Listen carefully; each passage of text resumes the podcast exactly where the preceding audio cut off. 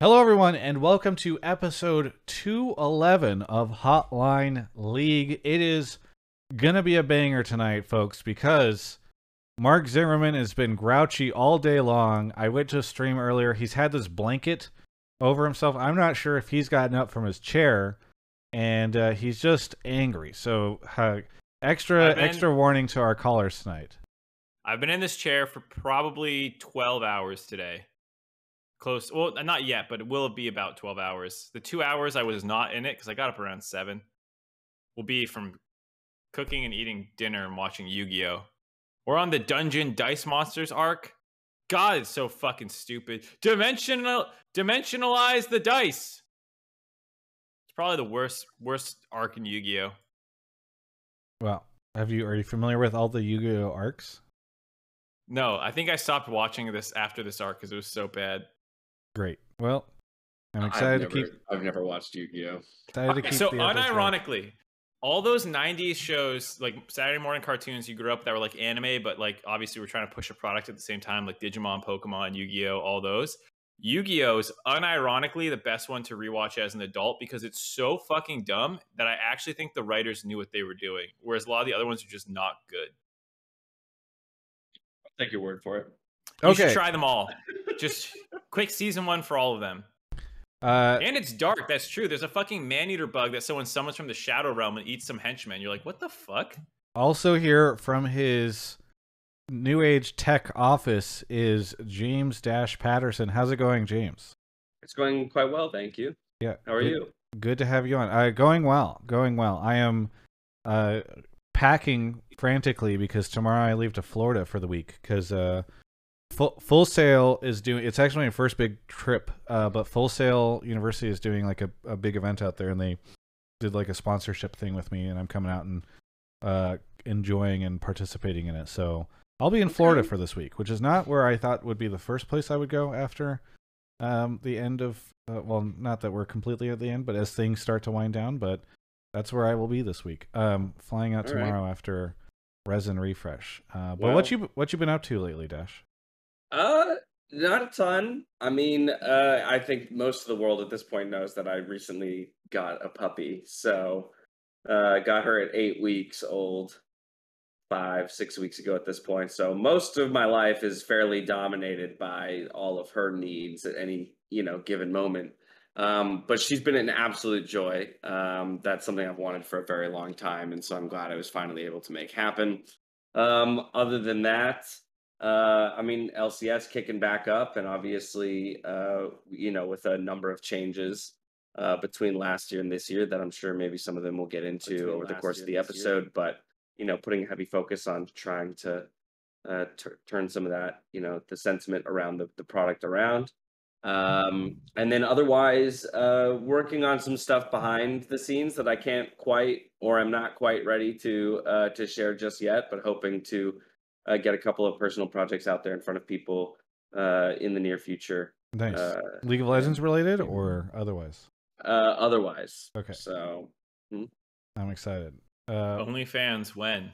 yeah. exactly. Okay. That's it. wow. That's what we're working on. Yeah, I'm the first person on the broadcast to go for that, and uh, you're breaking new ground. Um, is that something that you were able to to get into your negotiations this year with the because I know obviously it's always like a battle with Riot on Yeah. the contract stuff. So Yeah, there was a real sticking point this year around OnlyFans. Gotcha. Um, Well, and, And to- was- I don't know if this is if this is leaking too much, Dash, but specifically the lower thirds that fly when all of our names pop up.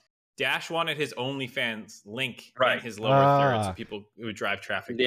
Yeah, yeah. I was I okay with them removing my Twitter handle. I don't need that there anymore. Right. You know, just let's get people directly to onlyfans.com slash, you know, James Dash. And okay, uh, we'll start generating some more some more revenue. well I'm glad you were able to break that on the on the show. Whenever you can, you Mark messaged me yesterday and was like, "Oh, Dash is down to come on the show." And I said, "Oh, is it to bro- talk about broadcast stuff?" And he said, "No, he's got a new project he really wants to promote." And I thought it was going to be something else, but apparently you're launching that. So congratulations. Yeah, that's exactly what it is. Yes, fantastic. Mark, you giving away you giving away my secrets? yes, That's that's the only way I work is I trade in secrets. yes. Classic Mark. Uh, no, okay. There. Uh, well, good good to hear from you. Uh, I know we're gonna talk about the broadcast stuff, but normally we check in with Mark at the beginning of the show just to find out what he's been watching. Anything besides Yu-Gi-Oh, Mark? Uh, so Pam and Tommy, I forget if I shouted that out. That's really You good. did. Started watching um the Dropout, which was a Wondery podcast that they made into a show about Elizabeth Holmes, the woman who like lied about healthcare shit. It's de- it's pretty good. I think I, I I can't quite tell if I like it more or less than the podcast right now, but it's it's pretty good. It's interesting. Isn't there a ton of that stuff lately? I feel like there's a ton of shows that are all about people who scam other people, um, that are popular right now. Maybe. Like the Tinder swindler show. I know nothing about it, but people have talked about that as well. I got to be honest. The Tinder swindler was like the biggest whiff on like trying to make an alliterative slash rhyming title that doesn't actually rhyme. Yeah. Doesn't didn't that watch- crappy? What I what I just watched, I just binged real quick uh the seven episodes of season two of Space Force that they released on Netflix. Oh, yeah, know I need to watch that. Seen that? that show uh, was so Steve- stupid, but it was very enjoyable the year it came out because I just wanted something very stupid.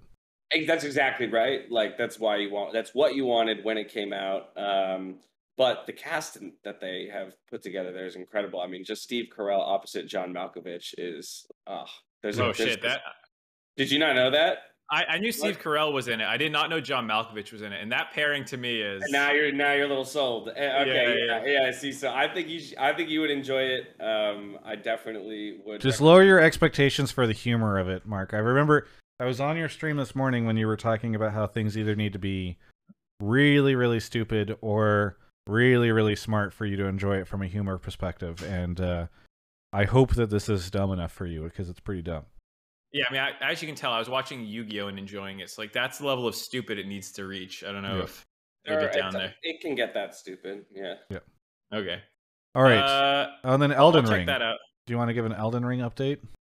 No, I haven't had that chance to play that much. The two other updates I'll give is uh Demon Hunter season two was dope. Um, and I'm finally watching Odd Taxi. I've only watched one episode of Odd Taxi, and it lived up to the hype. The, the right the dialogue in that is just so fucking good. I cannot believe how much they got going in the first episode and only like the second half of the first episode. Suddenly I was like, wait, where did all this intrigue and like plot motivation come from? What the fuck? Hmm. So I'm excited to see where it goes from here. I'm Never looking heard this of up. that one. It's an anime. Japanese anime, television series, and manga. Interesting. Fantastic. Okay. Well, uh, Dash, welcome to the show, as I've already said, but uh, I think it's really exciting to have you on because I know that there's been a bunch of changes that have been occurring on the broadcast. Obviously, we now have like a pre show before the start of the show, which is different from last year where they had brought in during the summer some various shows.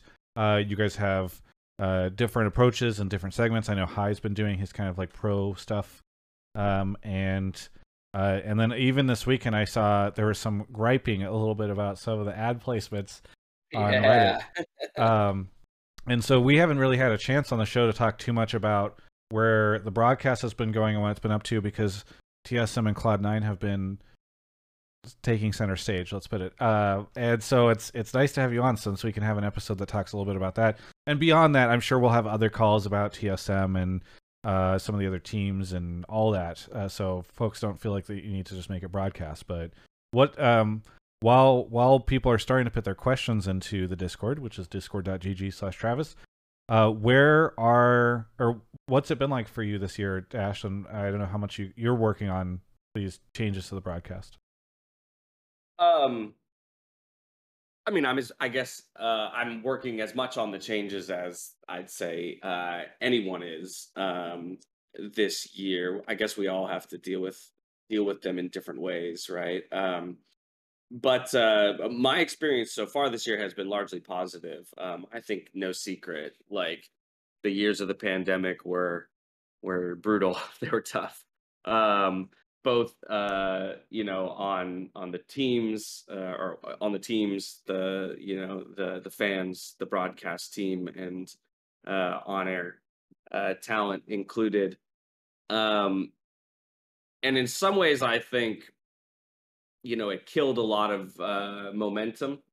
And so i think a lot about a lot of this year like an, a- an a stated goal of ours has been to you know to basically to recapture uh you know like the the the fun around sport, right? Uh, and our sport being uh, the LCS, um, and that's where uh, waiting room, you know, uh, was kind of born. It's a little bit more of an attempt to just tune into what is actually being talked about in the community, as opposed to talking at the community, which I think to a degree the broadcast had become and, and arguably needed to be in the years of the pandemic, right? Like, I mean, that's another dis- that's a whole nother discussion to be had. But a lot of the decisions we made during the pandemic were out of pure necessity, and you can't you know create as open a conversation through Skype like we are right now eh, than if we were all in the same room, right, sitting around couches. It just changes that dynamic a little bit more. Um, and so the the whole idea of the pre-show now is actually to tap into the the conversations that are organically happening, and then just applying our touch, our lens um, you know, to that conversation and maybe provide some additional context that only we can provide by being, you know, that little bit closer to the action or those different storylines or just having more access. Um, and to do all of that while um, while also making a bunch of technical adjustments, and this is just talking around the pre-show, to get ourselves into game at the top of the hour or as close to, right? Um, I think that's another, you know, so so pillar number one, or one of the big things that they, we put a focus on this year is about recapturing the fun of sport and being in tune with what our audience and our community is actively discussing and interested in when it comes to the storylines of the league. Uh, number two uh, has been to actually uh, clean up the broadcast, right? Uh, get back to um, a place of re- reliability where uh, you see a schedule and you say, okay, that game starts at this time. I know that that first game, at the very least, is going to start at near, you know, as close to that time as possible. Obviously, successive games are a bit dependent on how fast the previous game went, but um, you know that's been an, that's been another thing um, that we've been working on. And then there's been kind of a reshuffling and um, I think, a reallocation of of resources uh, to different areas that I think we've ultimately learned maybe have more value than we originally thought, and that's seen a lot in all of the content pieces that we're doing. You know, again, if you compare it directly to what we've produced in the last two years, the amount of little one-off pieces of content and sketch content that we've already done in the first three months is probably you know equals that of what we put out in the, the previous two years. A little bit more akin to what we used to do on uh, the years of the countdown with myself mark and Jatt. And so i think this year has been a lot about taking the good bits from different uh, eras of the lcs and kind of being like okay now how do we bring all of those things back together? You know so that first pillar being the essence of the LCS, what it was built on. Just the fact that we all love the LCS and we want to go watch awesome, you know, League of Legends, uh, pro level League of Legends get played.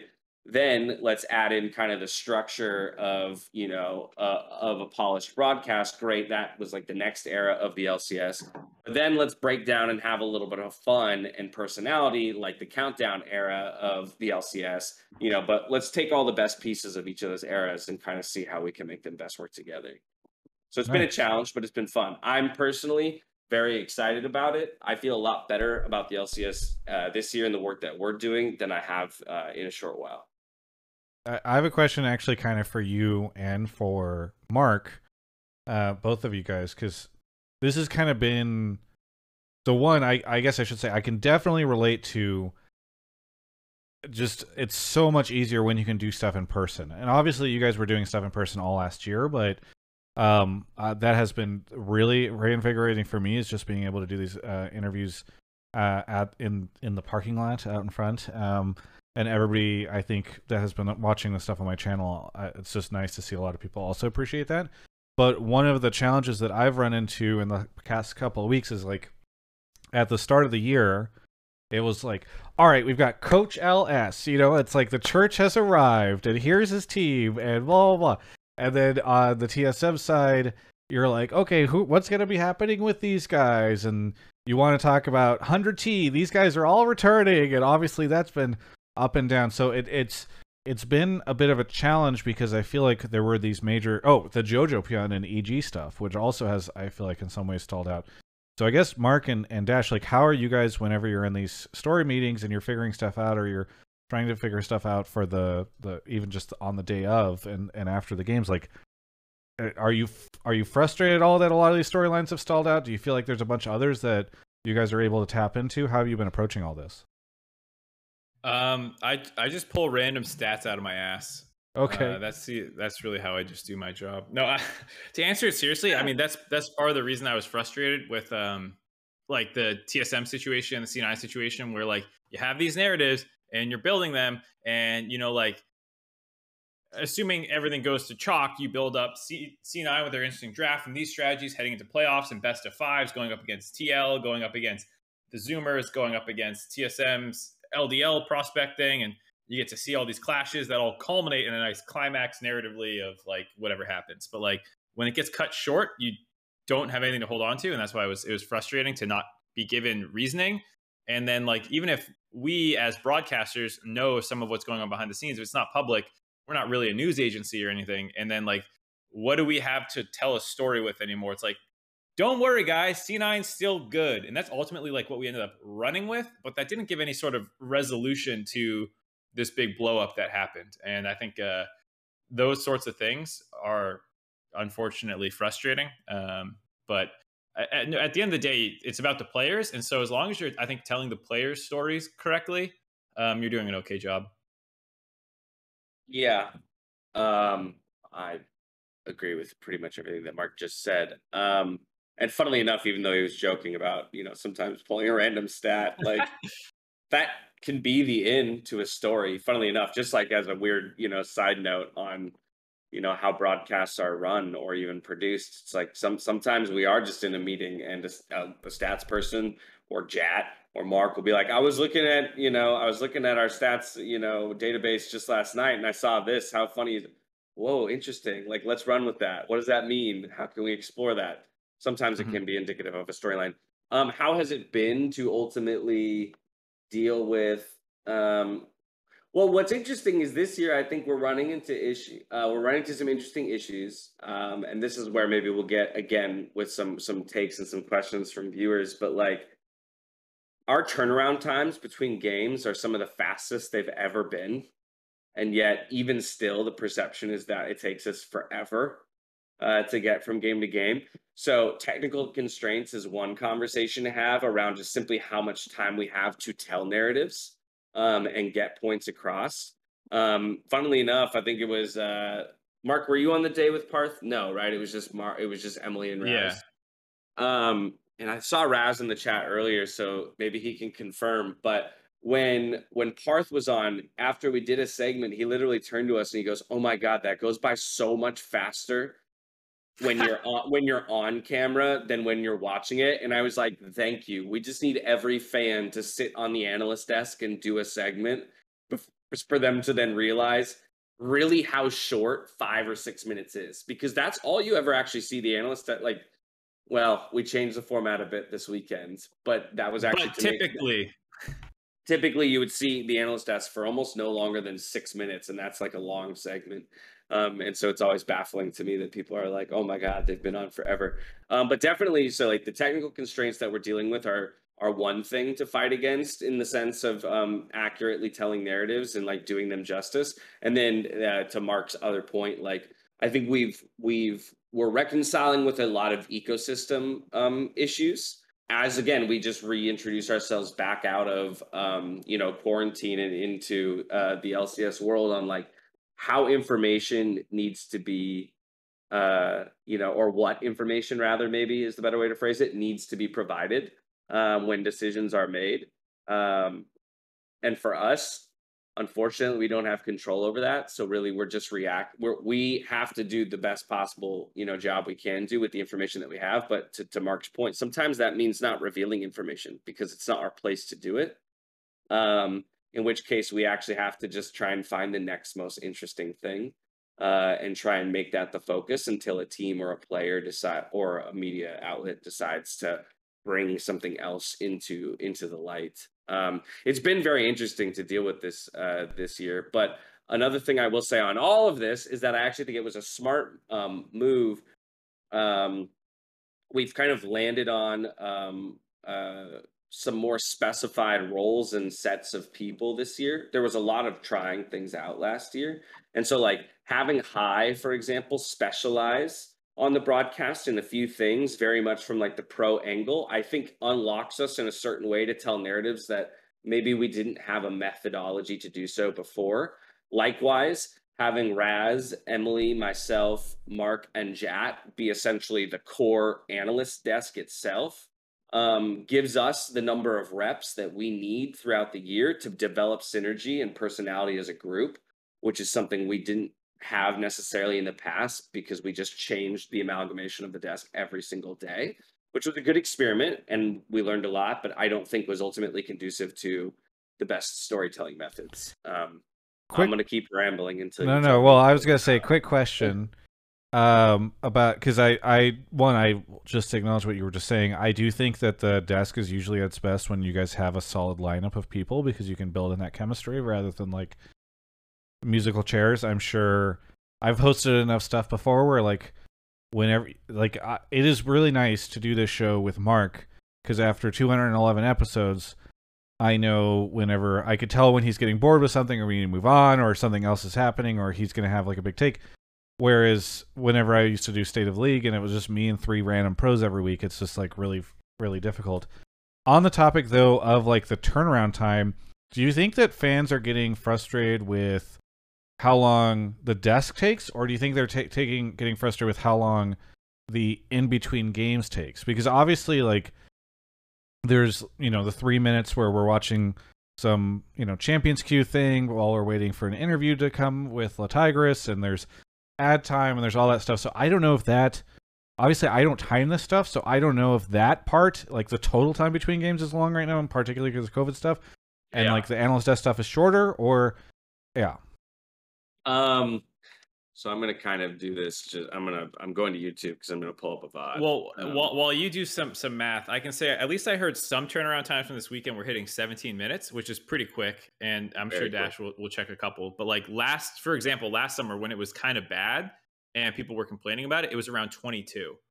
Um, so we shaved off about five minutes. And to the point about the analyst desk versus this versus that, I feel like no matter what, it's about engagement.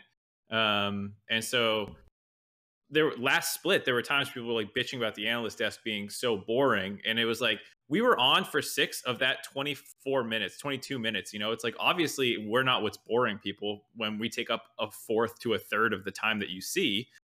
You know it was like uh, it's like getting off casters into the interview faster getting from the interview into this faster getting less ads where there's like 30 second ads before the the three minute ads into like a desk read because sometimes part of the thing that cramps the analyst does too is like sponsored segments where Dash has to read about the Grubhub thing, and that cuts into our time. And hey, we love the Grubhub thing, Mark. Okay, it's not a has to. I love it when Dash does that. He should talk about Grubhub more often. No, I'm saying it's the best part of the analyst desk, but no, it's still a part of the time. You know yes. that fans are are you know it all gets kind of lumped together in their mind as the between time game, and then you know people aren't being nuanced when they talk about this. They just say the analyst desk is boring. What they're really saying is like the turnaround time combined with the analyst desk combined with all these other factors is uh uh feeling slow. But I think if you can make engaging content and you keep it short and snappy, like it's uh, people will come around. And, and, perception always lags behind reality in like public consciousness. Yeah. Dash, I don't know if you're still doing math, but feel free. Uh, to I don't know if he was. No, no, no, all good. I so I just checked uh, the transition time on Sunday from game one to game two was 19 minutes, which you could argue is a little is a little slower than we would have wanted. Um, I'm watching game two end right now. Yeah, I mean, so we typically aim. I mean, I don't know if this is getting too much into behind the scenes stuff, but we typically aim for for 17 minutes. Um, and previously that would be around was it three and a half for ads?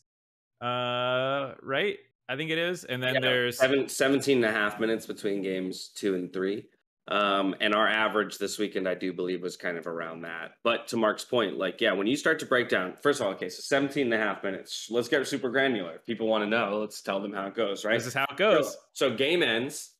Cameras got to pull out from there, show a little bit of celebration. Casters are doing win moment. Their, they're doing their wrap up over the win moment. Already 30, 45 seconds has passed at this point.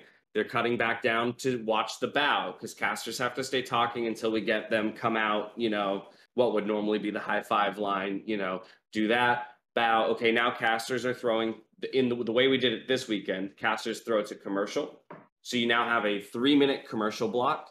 So you've probably taken two minutes. You're now doing three minutes to bring you to five minutes. You're coming back out of a commercial into an interview, which is probably going to be anywhere from one and a half to three and a half minutes, depending on the size of the interview and the size of the post game segment that we have. Um, so let's go with a middle ground there, two and a half. That brings us to seven and a half minutes. Then you throw it to a post game, which is supposed to be roughly five minutes. That brings you to 12 and a half. And then the way we did it this weekend is we just transitioned into our pregame in the same segment instead of throwing to a break. But let's say you do another uh, four minutes there, right? And boom, all of a sudden you're butting up or five minutes, and now you're butting up against that 17 minute mark. And like, so that's what you as a viewer sees. Now, what you have to understand is happening behind the scenes, right? Is game ends, all those players now have to pack up and put away their equipment and they have to do it in a COVID safe way. Yes, that slows it down a little bit, but honestly, not that much. Not like, anymore transition times wouldn't be that much faster without COVID, if we're being entirely honest with you. But they got to pack up all their stuff, get it off the stage. The new the new set of teams has to bring all their stuff on stage, plug it all in.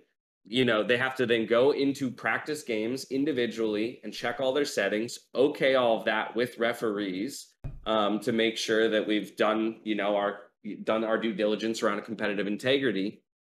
Um, then circle back up as a team before going into champion select. And like, I think it's perfectly reasonable that a pregame, you know, essentially like for teams themselves have 15 minutes, you know, to s- step on stage, set up and get ready for their, you know, for their match. So kind of you from can't both go much further than 17. You can't go that much below 17 minutes. not much, right? Like, and, and then again, you put all of that against the idea that the league has to make money. Uh, and and there's this there's a harsh world reality for everybody, which is that um, it's awesome that we all get to watch the LCS for free on uh, Twitch, if you know, uh, but in order for the product to persist, it cannot just be a, a, a black hole of of money, you know. Um, So I already see some people in the chat who are asking kind of follow up questions to this stuff. Uh, so far, Mark has only pulled about four people into the waiting room. So rather than doing a thing where I just like read all of your questions in, into Yeah. the thing and let, let's get some callers in here and and we can talk about the stuff among other things on the show. Don't worry, it's not going to be an all We, we broadcast. have. I've, I've It's not gonna be- topics. Dash doing the run of show with uh like a an Excel sheet uh for for every I mean, every it's kind of already my job on weekends. You know? Well, it's just and- wrangle everybody around in the show anyway. So yeah. Yeah, Yeah. so it, I have some regular people in the waiting room for like regular topics, but also like one or two broadcast ones. But I think we're, we're definitely down to look for more. Um, so I'll, I'll keep an eye out and we'll start grabbing callers in a second. The one thing I'll tack on to what everything Dash was just saying is like even those five minutes and four minute chunks that he's talking about for like pregame and postgame, oftentimes we'll have a SOT in there from a player talking. So- SOT meaning like one of those uh, videos of a, of a player that those will take anywhere from 30 seconds to a minute. We'll often have a, a read of some kind, like player of the game or um, like the Grubhub thing or, Or the Hai pro MasterCard. corner. Yeah, you know, like there's there's always some. Uh, oftentimes there is some obligation in there as well, and so the actual analysts, how much we get to talk in a segment is is probably around six minutes, and then you're balancing that between three analysts. you know, so like uh, that depending on what the segment is, we'll, we'll talk about that much, and that's why I think people like Parth, when they finally get on the desk and experience it, they're like, "Wow, it's not 17 minutes of the analyst desk droning on. It's really I I spoke." six sentences were they the punchiest best six sentences i could give you know it's like i hope so uh, and i think uh, that's, So that's the must- struggle of being a it good must be fun for you guys. desk. to go out and have the community be like the analyst desk they're just on this the entire time and you guys are like we literally talk for five minutes and now we won't talk for another five minutes for an hour. And we're, Um, we're aware of the turnaround times too so like we don't want to talk longer than we have to you know? So like if it ever goes longer than that it's usually not because we're just like give us more time. It's usually like there's a delay on stage, and like we don't announce every delay on stage to like spook fans out. So like a minute or two minute delays often don't get announced. We just go longer or whatever. Uh, Yeah. So like there's a lot of those little things Or too. Dash is just trying to rein Raz in, and he keeps going and going and going. Um, Honestly, honestly, sometimes like if we, we a lot of times we could probably hit 16 and a half and we hit 17 and a half because Raz is talking. I, don't know. Throwing him I- under I the hope he's bus. still the Twitch chat. I, but I- I love Raz. So Uh, I mean, I've seen there was one point in time this weekend where you guys had made an academy point, and then you moved on to C9, and you guys were talking about C9, and then Raz is like, "But I want to go back to academy and talk about uh, C9 academy or something." I forget what it was, and you guys are like, "Okay, I guess here we go." Um, uh, there we go. Uh, I Raz says I had to run from the kitchen to fight against these lies. Here we go. Yo, I, I said it on broadcast this weekend. I'm proud resident of Raz Nation. Okay. Yeah, yeah. Uh, in the twit, I just want to let you guys know. Listen, there's a there's something that happens behind the scenes of Hotline League every week, and that's Mark's battle in the Discord.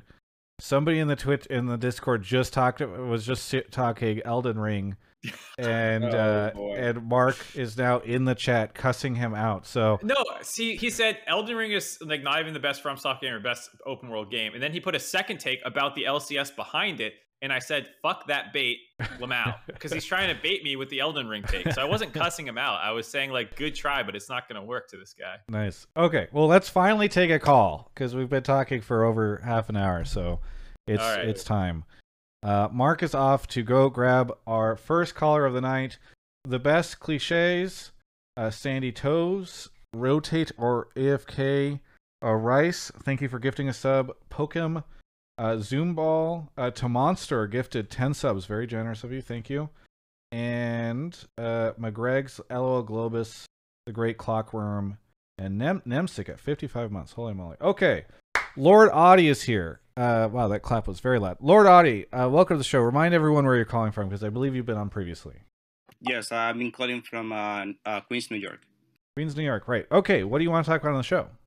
Uh, given that Dash is on the show and I have production take is that teams should be able to provide their own translators for their import players. Uh, it seems kind of silly by now that every time that Cloud 9 wins, And Braver has to show up and just do the interview every single time. And we don't hear from Berserker, we don't hear from Summit, we don't hear from Winsome. Uh, I will actually include TSM on this conversation, but they've been sucking so hard that they haven't been able to just. They got two interviews. they got two interviews, and Shinji wasn't one of them. Uh, Kaido, you know, we'll miss him. Uh, so who knows?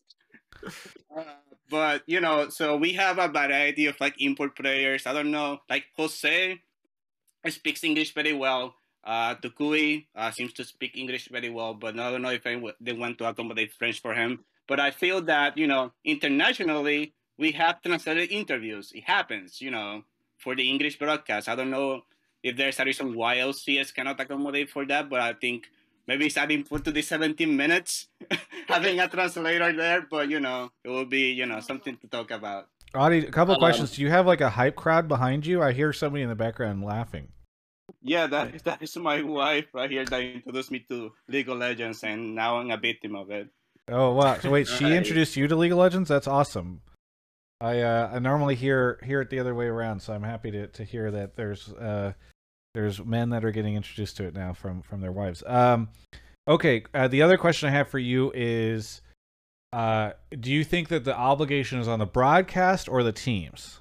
Well, at least on my take is on the teams. Uh, I, I I feel that they already should have those part of their staff. So I don't know if it is on the honest of the production to have someone to speak that translates Korean, but I would like to think that Cloud Nine has someone on their staff doing that work for them. So I don't know if it will be too hard for them to bring that person in as part of their team to just be able to just accommodate for that interview. Well, I had I had just to your point, I did an interview with Winsome that hasn't gone up yet, where August, who's one of the the I think it's his positional coach, um, helped do the interview. Uh, I don't know if August's comfortable doing uh, that on on stage, like because that's kind of the issue you sometimes run into is like even I'll have translators that are part of teams that will not necessarily be like broadcast translators, and they'll sometimes even be nervous to appear on screen with me. Like when mine is obviously not live, so I think that's kind of part of the challenge. But uh, yes, so let me ask the two broadcast people right now if they think it's on the team or the broadcast to provide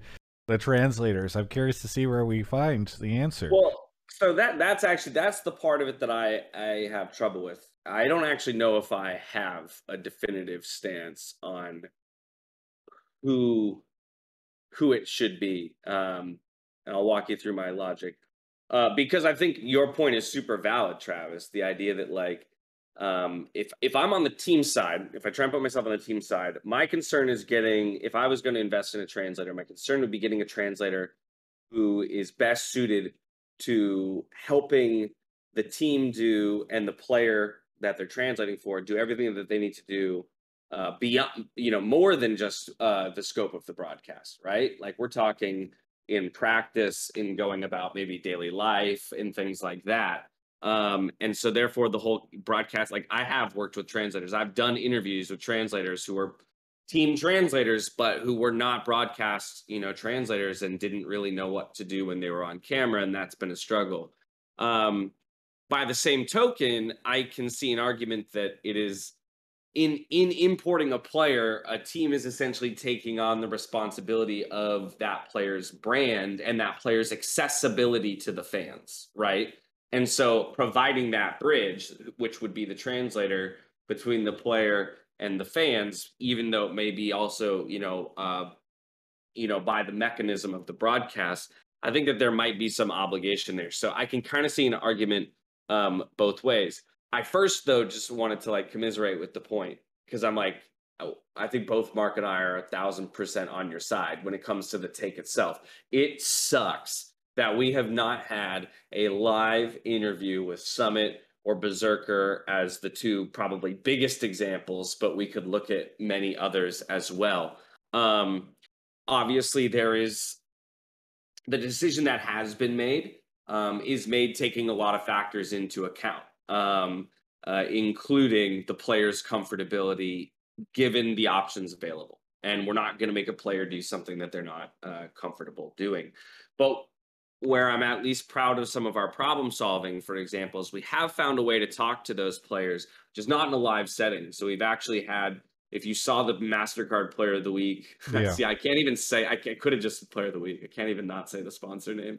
Uh, I could, if you saw the Player of the Week uh, interview between Gabby and Summit for this last week, it was a recorded interview uh, in which he was. We were able to ask him the questions, translate them, and let him respond, and then translate subtitles um, with you know with time before the broadcast, and like that was an effective way to at least get to hear from him um, individually without having to do it live. So we're we're building out our tool set to be able to, I think, lessen um, the crappy feeling that comes along with the the situation that you're you're bringing up. But I don't think that that excuses the situation, and so I do think it's something that needs to be figured out. Um, I don't really care if it's the broadcast or the teams, but we do need to find translators so that we can talk to these players. A couple quick, uh, couple quick things in chat. Uh, was receptive block says Shocks learn five languages. Why can't Dash? Well, so okay, I was about to say there's also we this may be coming a week earlier than expected, but um, I guess Mark and I can spill the beans on a new LCS sponsorship with uh, Duolingo. Okay, uh, in which he in which he and I are going to be run through uh, eight hour courses, um, four days a week. Nice. Uh, to each to each become trilingual. Oh, um, Mark's got a lot on his plate these days. Yeah, exactly. So, uh, and then I just wanted to shout out what Raz was saying here, which is that there's a difference between broadcast interviews where you feel confident with both languages first team translators that are meant for internal. And he said this important thing, which I've heard before: the community yes. will rip apart translators that don't nail it perfectly. So if a team translator doesn't want to put their neck out on the line, it's completely understandable. I've heard that time and time again. Well, um, I, have so. seen that. Just anytime an interview is wrong, you know, yeah. there's a Reddit thread about like they misquoted. Well, I've heard specifically it goes to Korea, and sometimes like the LCK community will be up very upset about it, or it'll end up on their boards and stuff. Sorry. Anyway, continue, Mark.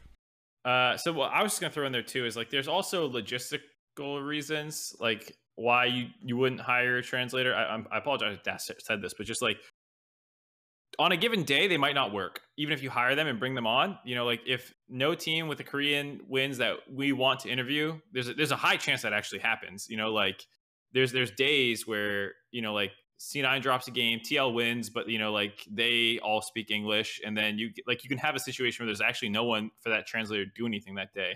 And if you're paying someone a full day rate to show up even if you do one interview it's like legitimately if you're being fair and like you're you actually put yourself in the position of a businessman or a business person like you know i just paid a thousand dollars for two minutes of interview time you know like that's just hard to justify uh as an actual cost. I understand for fans that it's like that doesn't feel fucking good but like it's it is something where like you would have to find ways to get value out of a hire like that if you're going to do a hire like that. And like Dash said, and Raz was talking about, it's also not that easy to find someone who wants to be on camera and do this stuff and understand the game at a high enough level that like when Summit goes into his laning phase and starts explaining his micro, you know, someone can keep up about like, oh yeah, well as long as you buffer the Jace E to knock back the uh, Renekton on his double dash, you know, like who you start getting a pretty small pool of people who are going to be available and want to do this and like all this stuff. And so it's actually a harder job to hire for than you think, which causes higher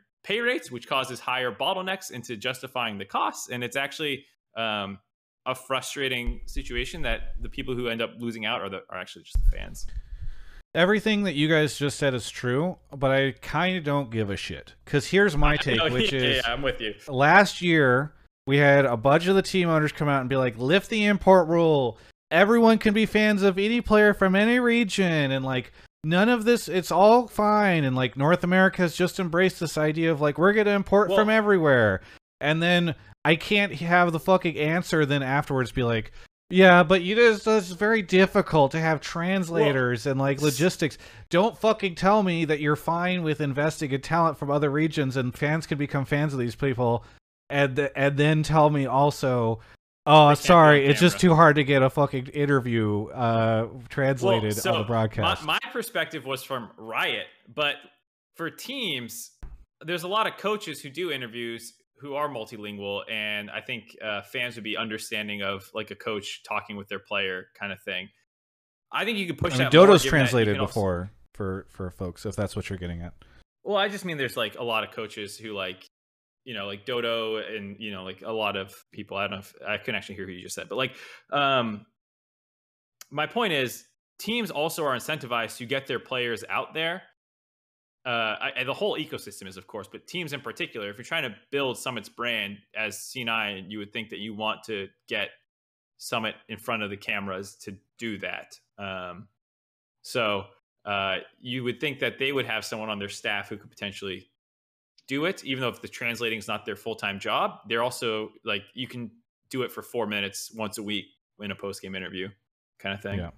Yeah. I Yeah. mean, uh, i- if they bother to make them Twitter accounts, I guess they should be bothered to actually translate for their interviews. I, I, I guess that's fair for me. Yeah. That's yeah, good. I basically to put a capper on this, I, like if I had it my way, I would probably say the teams should have translators for the people that they're you know spending the money to to import into a league and to and to invest into those personalities that they're building around. Um, and they should get people who are good enough to represent those people on a live broadcast. Um, but that's just you know that's just James as a you know as a fan and as a person kind of speaking. That would be my hope. I completely am Games with you. I official would love to be hearing from more of these players more often. uh, Dash decries the selfishness of team owners. Okay, Lord Yeah, Audie, exactly. thank you, thank you so much for the call. Anything you want to shout out uh, before we take a quick break? Well, shout out to my wife that uh, that introduced me to League of Legends, and shout outs to Game Field and Anywhere and the staff. Uh, good production. Be safe. you. yeah. Thank you so much. Have a good one. All right, let's talk about Alienware. Speaking of Alienware, uh, we love Alienware. Alienware's got some really awesome stuff that they've been uh, releasing. In fact, I need to hook Mark up because I just recently got their new headset, and so he can switch over, give that a try, and see how he feels about it. I already to- have a good dent going with this one. you Oh, really? Okay. Well, we'll figure it out. You could you could try this one and see what you think of it. Uh, but it is it is very very nice, and I just got it in the mail um, actually this week. So go check go check that out. They've got uh, new mice as well that are available. Alienware.com slash Travis. Uh, you could go there and click up on the top banner to get into all their awesome gear. Uh, but right now, I'm using the Alienware Aurora R13, which is fantastic. There's been a couple people recently, and I, I know I already mentioned this, but I I never want to stop giving shout outs to the people who tweet at me and say they got some some cool Alienware stuff. Uh, Chief, Chief Xandopus, I believe is his name, their name, uh, has said previously or has subbed previously on the show, and I saw tweeted uh, about 23 hours ago. Feels good to have everything uh, set up. Thanks again, Travis Gafford, for the Alienware hookup, and they uh, have a wonderful Aurora sitting there, uh, as well as some cool uh, cool gear, and I'm seeing a Team Liquid chair. So this is up up on Twitter. But thank you to everybody who always tweets at me about this stuff because um, it's one thing for you know folks to see. Obviously, they when you click alienware.com slash Travis, they see you came in and look, looked at their stuff. But it's another thing when you make the purchase and you uh, tweet about it and let let them know. So thank you to everybody who's been doing that. Thank you so much to Alienware. Check out their new peripherals. Again, we'll we'll get Mark the new headset and. Uh, and maybe at some point in time he'll he'll be sporting that on screen. Uh, but thank you to Mark.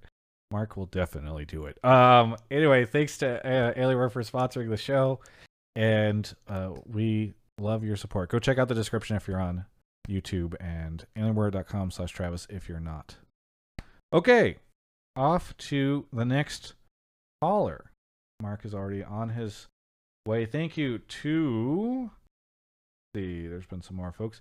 Mr. Emerson, Iron Scrub Vaults for two years, and Ectelion. Thank you. I'm trying to make sure I didn't miss anybody back there. Shildizi, Epsilon, Darth Zombie, and Cub. Yep, we got everybody. So thank you, everybody, for the subs. Mark will be back here any second with our next caller, and then I'm off. By the way, again, I mentioned this at the start, but if uh, anybody's at Full Full Sail University this week for the uh, uh, Hall of Fame, I believe is the name of the event, uh, please come say hi to me because it's my first time that I'm going to be going to like an event like this in two years, and so I'd love to to say hello. Uh, Travis doesn't want to be lonely. I mean, it's it's true. It's uh, it's I don't I don't know too many people that are there, so this will be nice to to just go out and say say hi to folks. Um, Hello, Blue Jay is here. Blue Jay, where are you calling from? Hello, calling from Ontario. Ontario, Canada. What do you want to talk about on the show? Uh, my take is that Jensen, uh, if Jensen is considering a return to pro play, he should avoid TSM like the plague, unless unless he's getting Reggie's house, which, in other words, means if he's making absolute bank. What is absolute bank? I'm curious. I don't know. I mean, I don't know, man. They, I mean, you've you, seen some of the reports. Like, is it like are you talking about Perkz money here? Five mil a year. Five million a year? Yeah, Travis, boy. you are the one that knows all this stuff because you can make all those videos and you can never say exactly how much players make. So, well, I don't know the individual. okay, I don't know well, the that... individual uh, players, just sort of what the teams are spending. But I mean, my point know... is, I know more. I know far less than you do. Is my point. Yeah, yeah, yeah. We know that Perkz was making three mil a year, Sword Art, or something. So, what do you want to say, three mil a year, or do you want to go above that? Uh, three mil sounds pretty damn good. okay. One or two of Reggie's car or his house or some yeah. some degree of his non-liquid assets. Yes. Maybe uh, we maybe... just need to figure out how much Reggie's house is worth. Yes. Uh, um, I okay. agree. Dash, you agree? I agree.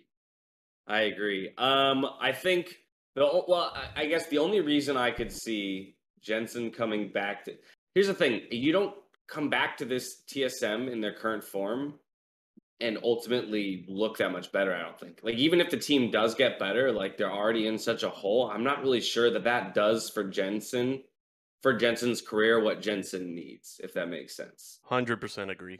Um, like I think part of Jensen's issue already is probably his valuation. I don't actually know. Um, as like I don't know what any of the players make, but I have a feeling that he's a very expensive player and he's probably in some way going to have to devalue himself to end up on TSM is just my speculation. And then hey, Eddie said he'd spend uh, whatever it took. If, yeah, if if they throw, and that's why I said that's why I threw out a ridiculous number like five mil because for me it would almost have to be a money play. It's basically like, hey, I'm going to do this because I'm going to make bank off of it. but all while understanding that we're not climbing into playoff contention. We might make some some marginal improvements and maybe if I pop off so ridiculously individually, I can make a case for someone else to buy me out for summer and or for TSM to rebuild around me. Like that's the only angle I could possibly see for Jensen justifying a move to TSM. Mm-hmm. Um, where otherwise I actually just see him being damaged in some sense by it, aside from making money. Quick, There's quick, also a real okay, opportunity man. cost too, where if you if TSM comes to you first, you know that and you accept you can't go to another team then and to dash's point actually make a good run in summer. Like uh i don't know exactly what team like i, I don't think eg is going to do it. I don't think any of the other top teams are, are realistically going to do it. So it's not like I, I really think he's holding out for anything. But like in theory you know there's an opportunity cost to sign with tsm who feels like there's no 100 hope. And, and, Hundred Thieves. Oh man, you got to that before me. God damn it. I was gonna say Abba has been bad. He was almost the topic of the blame game again. I'm just like sick of doing him. I think I've done him twice already this year. Um, but I, I don't know. I, I, don't think that'll happen. Um, I don't think so either. But I, I think like you know maybe TSM can turn around Huni Spica, tactical Jensen, and like an, an upgrade at support, and suddenly you have like a little bit of a discount TL going, right? Well, that I mean that's okay. This was my point or this was going to be my point to to Dash and Blue Jay. Like, what what happens if you you go to Jensen and they say, "Hey, we're going to get you like Ignar or somebody who's a good support." Because like as much as TSM fans wanted to ride tactical, I don't think he's a terrible ADC. And last year, Spica and Huni were considered good players on TSM. People were happy to have them there. And so if you're in a world where Jensen presumably would be an upgrade from the PoE of last year, uh, I guess you can have convers like I think it's hard to imagine that people would argue that tactical this year is worse than lost last year. Even though I know that now that I've said that, there's going to be three shitty comments on my YouTube video about it. Like, and then and then you just get somebody like it's not like Sword Art was this god last year. So it in order to get something that looks like last year's TSM or maybe even better, I don't feel like it takes that much. It takes a support and Jensen, and then you're back to basically where you were last year or better. Well, but so you get you get Jensen, you get Ignar. Where does the team place in spring? So I don't. Th- I still don't think they climb to sixth. I doubt it. I mean, it, maybe if they made the move this week, right? Like, therefore, uh, you know, they ha- still have what? What would that be? Like seven or eight game? You know, eight games to to work with. Um, I still don't think they make playoffs. So you're essentially then then TSM as an organization is making the case to Jensen that him plus Ignar, a, along with the three they already have, is a worlds bound team because Jensen doesn't want to play on a team that's not going to worlds. And so you all not only do you have to sell him on like you have to sell him on the the personal value of of joining a dumpster fire of a team and a possibility of turning it around, but then you also have to sell him on the you know on the uh, the giant uptick that they're going to have or the progress they're going to make in summer to be a top three LCS team and actually contend at Worlds because I can't imagine Jensen being the kind of player who wants to come back and not, you know, make it to Worlds, let alone make it out of groups or or beyond. You know. Can, can I just say I appreciate Dash not in a hosting role sometimes because uh, just you know, can you imagine if this was like a broadcast, like on the LCS, where Dash is like, "Do you really think Jensen's going to join that dumpster fire of an organization? no fucking way." Uh, okay, okay, good, good. Well, well said, Mark. It's nice to to hear some more opinions out of Dash, but I I'm going to disagree. I think you guys are crazy because so I look. I agree that this is a huge risk for Jensen, and I don't even think that there's like like a very high high chance of them making worlds but a couple things here. One third for worlds right now feels wide open. I don't feel like you can look at the league right now and say like oh yeah th- that third spot is unlocked. Like you have to really surpass 100 thieves or eg or dignitas or flyquest or something to get in there. That's a fair point. So mm-hmm. i think it's not that i don't think it's that crazy to say build a better TSM than yesteryear, and you could make it to Worlds this year. The other thing is, uh, I know we said like three million. I think it's not that crazy to imagine that Jensen could get like a million out of TSM. And guys, a million is a lot of fucking dollars. Uh, so like, go, just take the money and like play for at most like the worst case scenario here is like, okay, worst case scenario is you get tenth again and like it's a disaster. But a more moderate case scenario is you come in, people are like, okay, well the team was a dumpster fire. People will say Jensen didn't look that good because that's what people say when you're on not a great team. You probably placed somewhere in the middle of the standings, and you just collected a million dollars for working four months, and you didn't go to Worlds. I don't think that, that, could ruin your career, though. No, Like, you know what else could ruin your career, Blue Jay? Just sitting on the sidelines and not doing anything, right? Like everyone thought Sneaky was going to come back, and Well, Sneaky no, never I- came back. Yeah, no, Travis does have a good point, right? Like there's uh, like there's risk in both directions, right? Um, and absolutely fading into irrelevancy and just not staying front of mind for owners. Um, you know, while other younger players start to get noticed, you might find it incredibly hard to, you know, make your return to the LCS. So there definitely is risk in Jensen staying off. But I think Travis, the other part of this argument that we're not taking into account is because we're only looking at from the TSM perspective. There are nine other teams, right? And so it's like the the the only angle we're arguing right now, though, is whether or not it's worth it or valuable for Jensen to go to TSM, and maybe it is more valuable if that's the only team that expresses interest in him. Yeah, I mean the Um, only other one I, I can think of is Hunter T. case- I could see Hundred Thieves. I could see Dignitas, for example. They're not that I think, so- not that I think, not that I think Blue is they're so performing super budget. poorly, but They're not going to spend like Jensen, in my opinion, should not take less than like like maybe if he's just really wanting to come back, he should like take seven hundred. 700, 750. Yeah, but that's I I don't even see like fucking Dignitas is probably spending like a million on that roster. They're not they're going to double their budget to bring in. Well, so what I was going to say on that point is like, you know, you're talking about the opportunity cost of not signing a team. I think that opportunity cost is only as whatever you set your fucking price point at. Because next year, if Jensen says, "Hey, Immortals, I'll play for you at three hundred thousand, they're gonna sign him. Like, no Yeah. matter what, Jensen can get on a team if he wants. It's just like, you know, whether it's worth it financially for him or if he thinks he can get more money. You know, like I can understand not wanting. I don't think he should do that, but I'm just saying like there's a place in the league as long as Jensen is willing to like cut himself out at the knees as much as he wants to.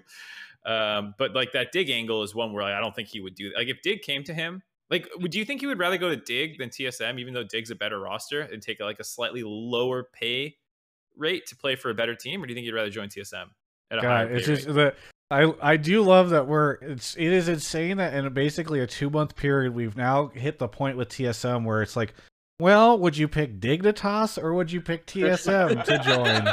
Holy shit, guys! Um, I mean, again, this is probably some of my personal bias showing though too. Is like I think I would go with Dignitas, but uh, You're a big in Dig part fan, because Dash? I think there's more exciting stuff happening over there. My concern is obviously still the top one for, for yeah. Dig, right? And so that that's honestly the thing that I think would turn Jensen off the most is um whereas uh, yeah, like the case we make for TSM here is is not just a Jensen change, but a support change as well.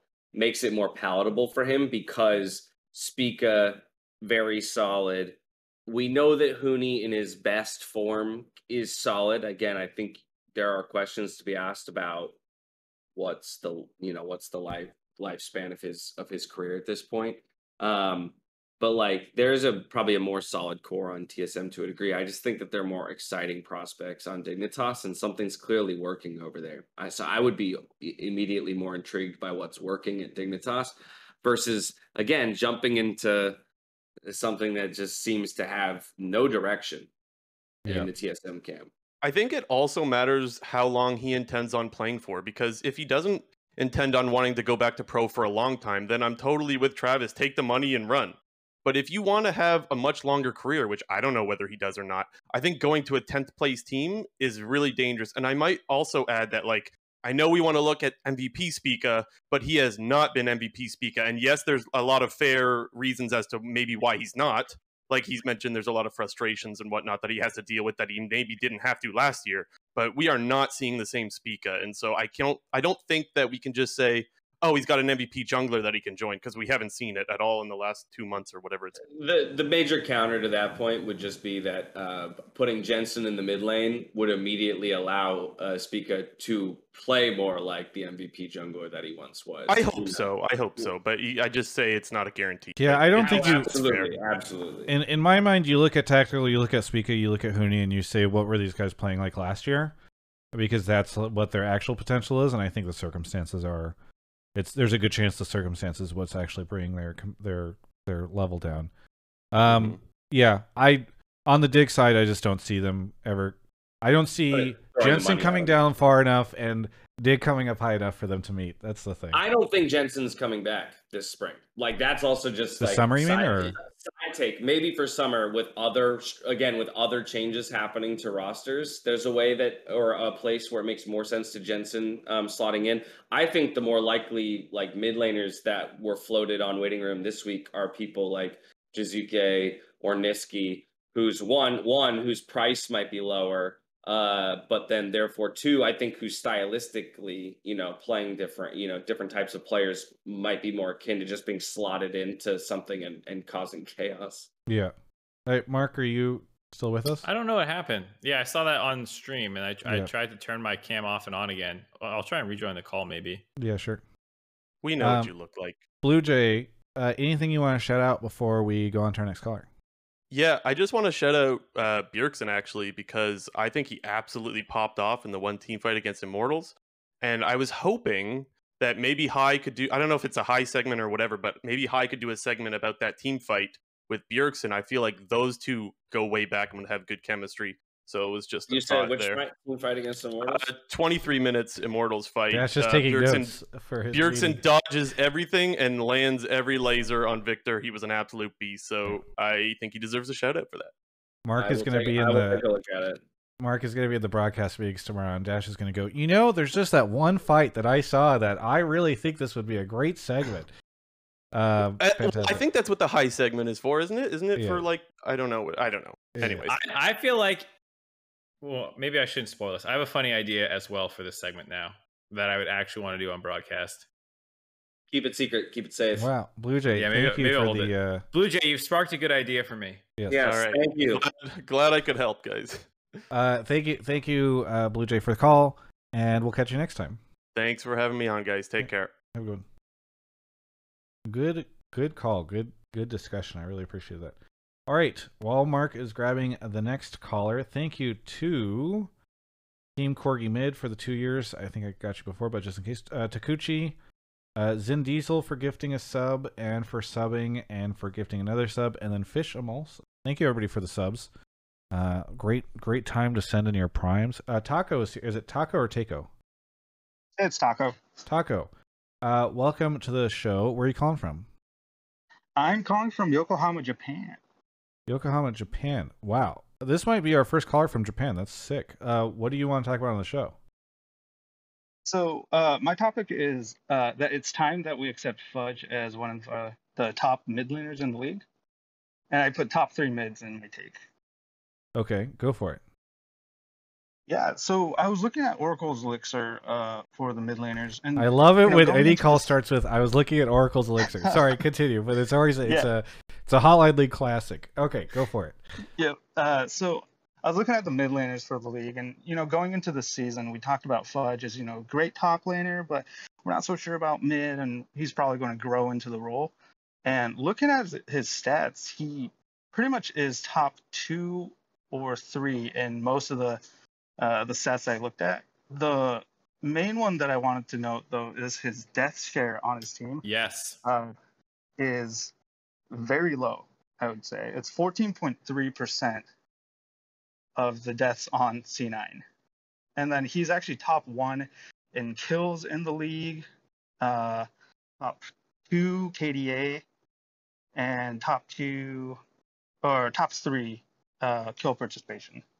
So I think he does a good job enabling his team while also not, you know, putting himself at risk. Uh, does anyone is anyone going to go a different direction? Does anyone what disagree? that he, that he's not top three yeah. Who? I mean, who else? Who are your other two? Taco. Yeah, curious what yours are talking. Uh, honestly, I just said I said top three because I wasn't sure where to put him exactly, but he's probably top two looking at those stats. and you're saying only Bjergsen's better than him? Probably, yeah, or on par with him right now. So names I want to throw out there uh, would be uh, Toucouille actually right now, who I think is uh, playing as one of the be- uh, one of the better mids. I'm just not giving my own personal top three, just putting other names into the conversation. Uh, Toucouille, and then uh, you're probably looking at JoJo as the only other uh, mid laner who probably could be argued. So that's four mid laners right there. Mark, out of those four, is Fudge in the top three for you? I think so. I think the the big one that the caller hit that I agree with is like death share or just deaths. You know, like share can sometimes be weird because you're talking about like, well, maybe it's just a really reserved team or whatever. Uh, or like the team's crazy and he's the reserved one, you know. But he actually Right. has only died once pre 15 minutes uh, in spring so far. Uh, Well, I was and like, even before you get to death share, just look at flat deaths, right? He's at 15 for the split, which is second lowest on mid laners. Bjergsen has 11. So even if you just look at that, he's averaging barely over a death a game. yeah, Sounds like a nutty. coward, not putting himself out there and get, making a Yeah, plays, taking and- risks. I mean, the thing is too, like I think he understands he doesn't need to like try and smurf fights, you know, like I I, I think him in a role swap his first split not getting exploited is impressive. I think that's the angle I would take with it. It's not that like not dying is inherently good or not, but just uh, the fact that as a role swap player, he's played a shitload of different champions too. There's no champion pool issues really. He's played two Ahri, two Corki, two Ryze, Ivern, Soraka, Aurelion, Zilean, Orianna. You know, um, he he's not just like playing the same champ spam pick and he's not getting exploited in lane really he's actually highest in xp differential at 10 um, though his goal difference in cs is not great i think he's playing for Blaber and the team uh, and you can see that in his picks and stuff. I just don't think he's trying to carry. I think he understands that like Blaber and summit are kind of the early game forces. He actually has really low mid jungle proximity uh, as well as the fact that Blaber and his bot lane has really low jungle proximity. Um, the game plan is very much like let Blaber do whatever the fuck he wants, and he only comes to lanes to kill people before he goes back on to like farming. And I think that Fudge has a, a very good identity within the team. Um, and like you said, he he actually just he just plays well. He's just good. Yeah. Uh, I kind of, I think I just agree with the take. I Um, oh, go ahead, Dash. shit. I kind of want it like because it the way it's framed, it does sound spicy. But I and Well, I'm here, let me gonna ask you jack a guys. comment that I saw in chat. Somebody said it, it to me in a weird way. This is maybe almost more a commentary on the uh, uh, Mid lane pool. uh, on the mid lane pool. Damn it! This is Exactly. where I mean, was going to take it. Sorry, I was going to yeah, ask you maybe, guys. Yeah, maybe it literally is, is- just more commentary on the power of the LCS mid laners. Yeah. do you do you guys think mid lane has just sort of been disappointing It sucks. this year? I I mean, because Uh, I've seen actually a lot of people in the chat are talking about JoJo. I am not a JoJo hater, but I'm also not a JoJo fanatic like uh, one Tim Seven Houston, um, who I love. But I like has JoJo been a bit of a disappointment, and has Blue, who like started off lock in, looked really good, and then now like uh, where what do you guys think this says about the other mid laners? Because it does kind of feel like the pools. Not Well, like I last year we had Perkz, we had Jiizuke. Obviously, we didn't have Soren, but like we had Jensen. It felt like last year there was a lot more going on in the mid lane, and this year it's not so much.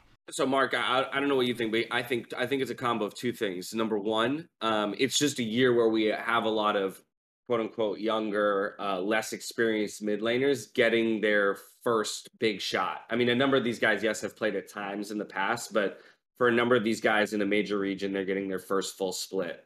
Um, you know, as starters. So it kind of just feels like it's the changing of the guard, and maybe in- another year, a lot of these players like JoJo are going to realize their potential and the conversation around mid lane will be very different. So one, it's a con- it's like a it's uh you know people like Jensen and Jiizuke exiting the league and being replaced by these younger guys. But I think the second piece of it, to some degree, is probably just uh the meta right now and what it affords mid laners, uh, you know, in terms of the ability to look or uh, you know, uh, showcase themselves as you know uh, the best player on the Rift or something like that. And I guess my point being that like a player like Fudge can play everything from top lane champions like Aurelion you know, that he has tons of experience in, in uh, also mid lane champion to be fair. Uh, anything from Aurelion to Soraka or Ivern and be effective, right?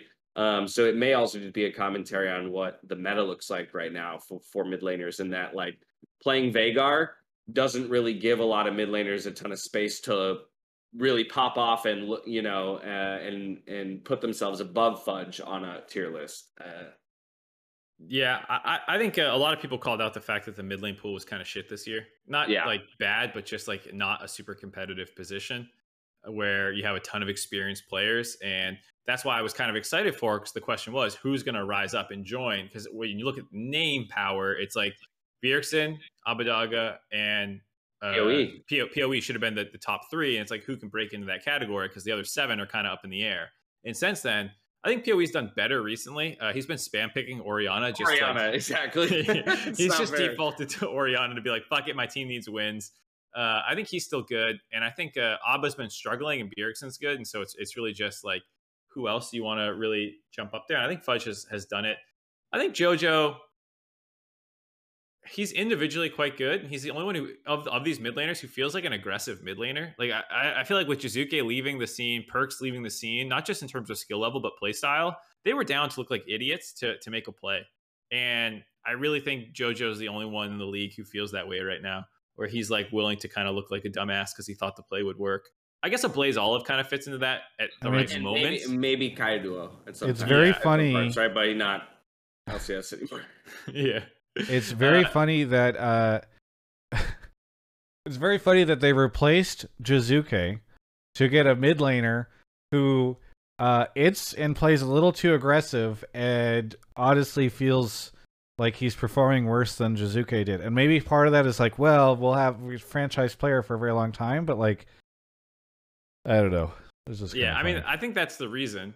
And he's young, and there's more of a ceiling there. Whereas Jiizuke, I think you know you've seen his ceiling more or less with the world's performances and stuff. You know he's good, but um, I think they want to take a bigger risk on JoJo. And JoJo, I think the problem he's running into is like he doesn't seem to work that well with his team. And I don't know if it's his communication or what, but him and Inspire don't get a lot done. He's second in kill participation in the league, only behind Kaiduo, uh, who, like Dash said, is not in the league anymore. So, Yeah. you know, like it feels like JoJo gets these leads, but he doesn't know exactly how to transfer them to other people or call resources to him. Like when you watch, like, dude, TL is fucking Bjerg's whipping dog. Like everyone goes mid at like anywhere between level, like you know, Santorin's doing level two cheese ganks. They're flashing on mid with CoreJJ roams. Like, God, they know how to set Bjerg up.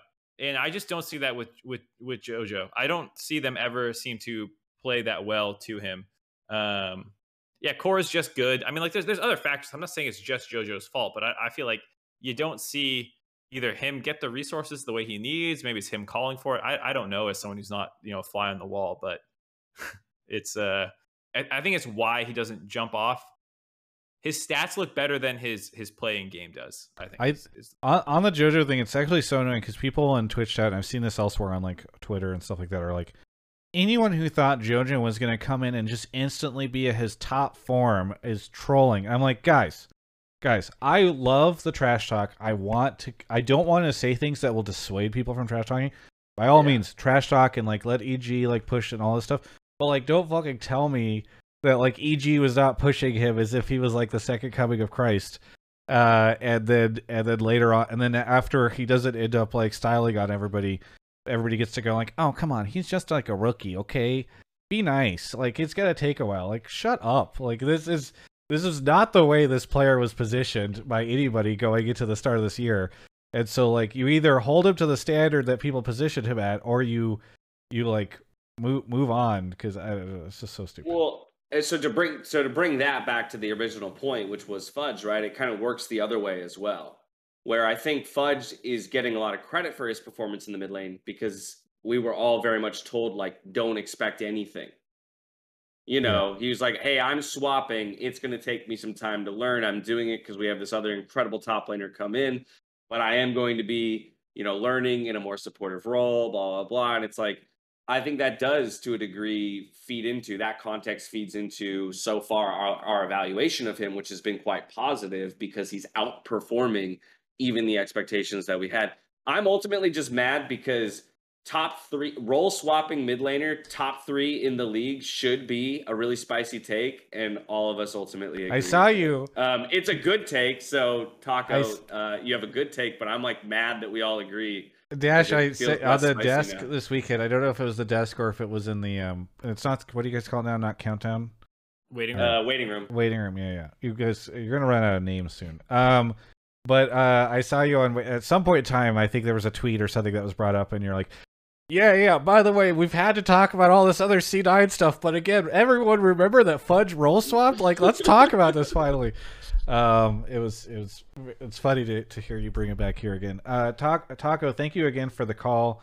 Um, it sounds like yeah, Fudge should be getting more attention, and uh, I'm glad that you were able to bring it up, and and we'll see how that narrative continues to build over the course of the year. Is there anything that you want to uh, shout out before we go on to our next caller? Uh, yeah, shout out Hotline League. You guys are great. Uh, also Resin Refresh. I've been loving it uh, ever since you guys started that.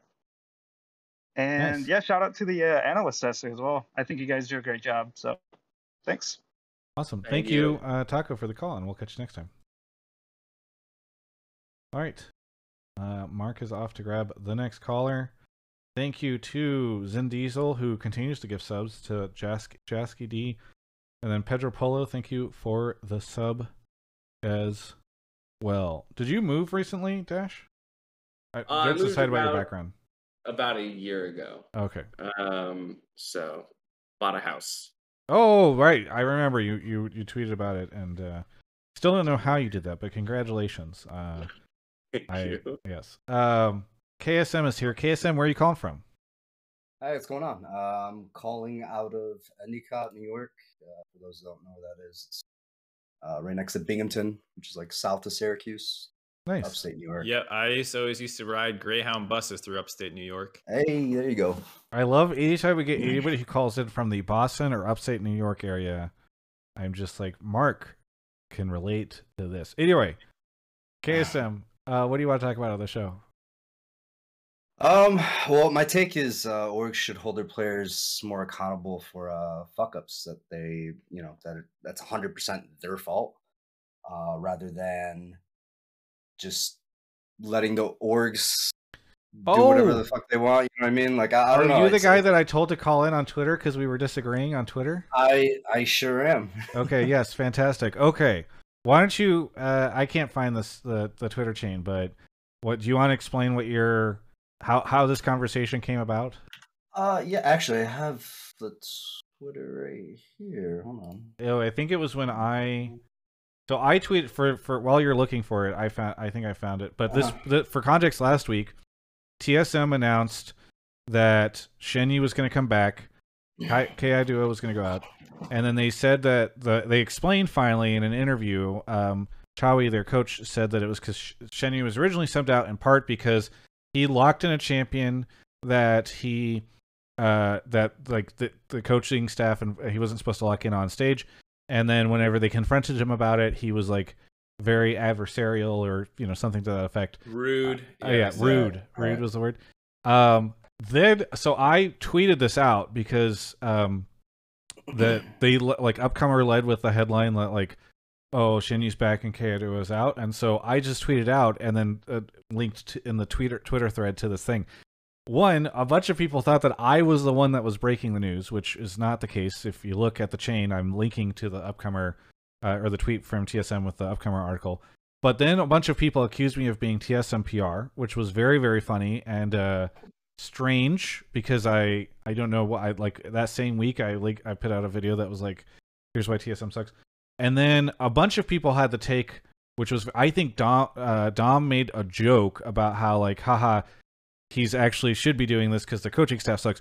But a bunch of people had the take then that Sh- Shenyi was right to be doing this and shouldn't have been punished, which I thought was uh, like a, a take that I never expected to go in, in that direction. It was just kind of a shit show. I've almost forgotten that this happened. I don't know why it was only a couple days ago. But hello, caller, please break break down how the con- conversation went. Uh, yeah, I mean, basically, you just said uh, YOLO locked. I'll read the tweet. Uh, YOLO locked a champ on stage and was rude to the coaches when they confronted him about it. Hopefully, this shows out the TSM fans who brought who thought he was a huge victim in the situation.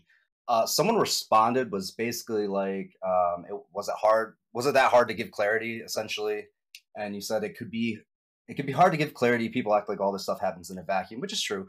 Uh, if you're trying to rebuild a shitty relationship, with a player on a team throwing them under the bus isn't a great start. Now, where I disagree is I, I don't necessarily think this is throwing someone under the bus. Uh, it's simply just because, like, if it's something they literally did, it is hundred percent their fault. As long as TSM is actually this is true, which I would assume it is. Um, let's, for argument's sake, say it's true. Um, if if what they're saying is true, then I, I don't feel this is throwing like I could see if like here's why I think it's not throwing uh throwing Shenyi under the bus. If if Chawy was like, yo, like I don't think Rell's a really good pick here, like if you want to pick it, like eh, but just pick Nautilus or something like that. And then he just fucking picks you know, Rel anyway, uh, okay, that's throwing him in the bus because technically you said like, yeah, you can pick this champion, that's fine, but like I'd rather you play this. I, but he literally just fucking YOLO locked a champion. Was like, fuck it, full send. Uh, he should own up to that. I don't think the org should be pussyfooting around this issue like it's like. So well, just on, it, just, just not to get locked in semantics, but the only thing I want to say is I think it is absolutely throwing somebody under the bus to say if I go to Dash's house and I spit on his floor when he's not in the room. And then Dash walks in, and Mark goes, "By the way, Travis just spit on your floor." Even though, yes, I spit on his floor, I've he is still throwing me under the bus. You I'm not throwing you under like, the bus because that's just telling the truth. Yes, but that's, that's what, what it is. You're exposing whenever you expose somebody that somebody did something. No, throwing, throwing under someone the under the bus is like intentionally making them look worse. Like you spitting on a floor is a fucked up thing to do. I Thank yes, you. but you can. I think we all need to just figure out what this this definition is, but maybe not right now. Regardless, right, uh, your regardless, your take is KSM. I, is, I digress. Is yes. Uh, your so, your take. I'm sorry about your floor dash. Uh, KSM, but your your major thing is that uh, TSM should have just been willing to say this from the start because it was uh, Shenyi's fuck up, and so yeah, who cares? Well, I think up? I think we to clarify real quick, I, am not condoning like 100% transparency all the time, 24 7. And I'm also not, you know, vice versa. I'm not, you know, asking for yeah, some think... PR bullshit every single time. But I, I feel like in this situation, in certain situations, you should be able to tell the difference between, hey, this player needs to take responsibility for his actions. And hey, maybe I shouldn't release this to the press because fans will not understand or they won't relate to a certain issue. Um, yeah. Uh, I, for I example, think, like like the no, upset I think, situation. I think we, I think here, here, here. Let let Mark cut in. I think I think we let's let Dash talk. Uh, sure. I know Dash loves oh. talking to me about coaching stuff, so I would love yeah. to let him go first before I chime in. Crap. Let's get the hosts on to talk. I kind of wanted you to go first, Mark. Um, oh, you want me to go first? Mark, yeah, go. Mark, go. Yeah, you go first. I'll defer whatever you prefer. Uh, for me, I am admittedly too far on the transparency side. I admit that when I was a coach, there were times that players did fucked up things, and I they you know players love issuing ultimatums. To be honest, I, I feel like I, I get an ultimatum every every couple weeks, and I was always type to be like call the bluff, you know, fuck you, and you know, let's like I don't feel like I did anything wrong, and so like the whole like mutually assured destruction thing is never going to work with me most of the time. You know, like I was always down to to kind of be willing to, to to like take those situations on. And it's the same way when a player does something, I kind of agree. Like, I didn't make you do that. You chose to do that. And I think this is one of the disconnects again with traditional sports. It's like, for the most part, you don't air dirty laundry of like every single thing that goes wrong because there's going to be millions of things that go wrong over the course of a split. But when someone does something especially egregious to the point that you bench them, I don't think you need to protect them necessarily. And I think you see this in traditional sports all the time. Michael Mike Singletary had a legendary pop off about a player who's you know you can't play with them, can't win with them. He roasted him to the media, and then they ended up getting back together again because you know the player got called out.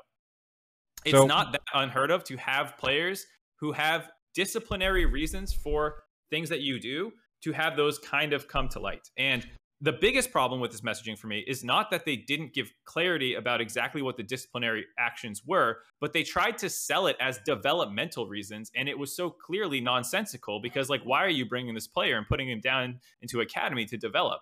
And because you're doing one thing for one reason and telling a completely different reason to the public, we can pretty quickly be like, this doesn't make much sense. And then the Shenyi conversation leaks, and then this whole other thing spills out as a result. So, like, um, it's it is i think the bigger problem to bench someone for disciplinary reasons and say developmental reasons and then let everything spiral out of control from there So really, really quickly, because Dash is apparently down to go last. Um, the the the situation here is, I think, oftentimes about hundred T, because hundred T, when hundred T Cody suns someone, that is when uh, some uh, whatever I feel like there's a lack of transparency and like it's too, it's too much or whatever. It's just like really weird, right? Because it's happened multiple times, right? Or, or was it Meteos where it happened multiple times? Was it both of them? I forget. But like, I remember what 2019 or something like that. We had Nate Shot on, and like it was an uncomfortable episode. He hasn't been on back since, and all that. But we talked about how there was like this lack of transparency around uh, what happened. Yeah, it was it was Meteos. Um, uh, Cody Sun. Ha- it happened once with Cody Sun, and I think twice with Meteos. And then, um, like that that is very frustrating and i agree that there needs to be more transparency the difficulty and it's hard for me to speak on this compared to mark because mark obviously was on the coaching side but i can understand i think fans should probably understand why it might be difficult when you have a player who doesn't respect you and your team presumably because Shenny seemed to uh, you know be rude about it on the way out. Um and like they're brand new to this org and you're trying to brand build around this player that's like just showed up and has played for like 2 weeks.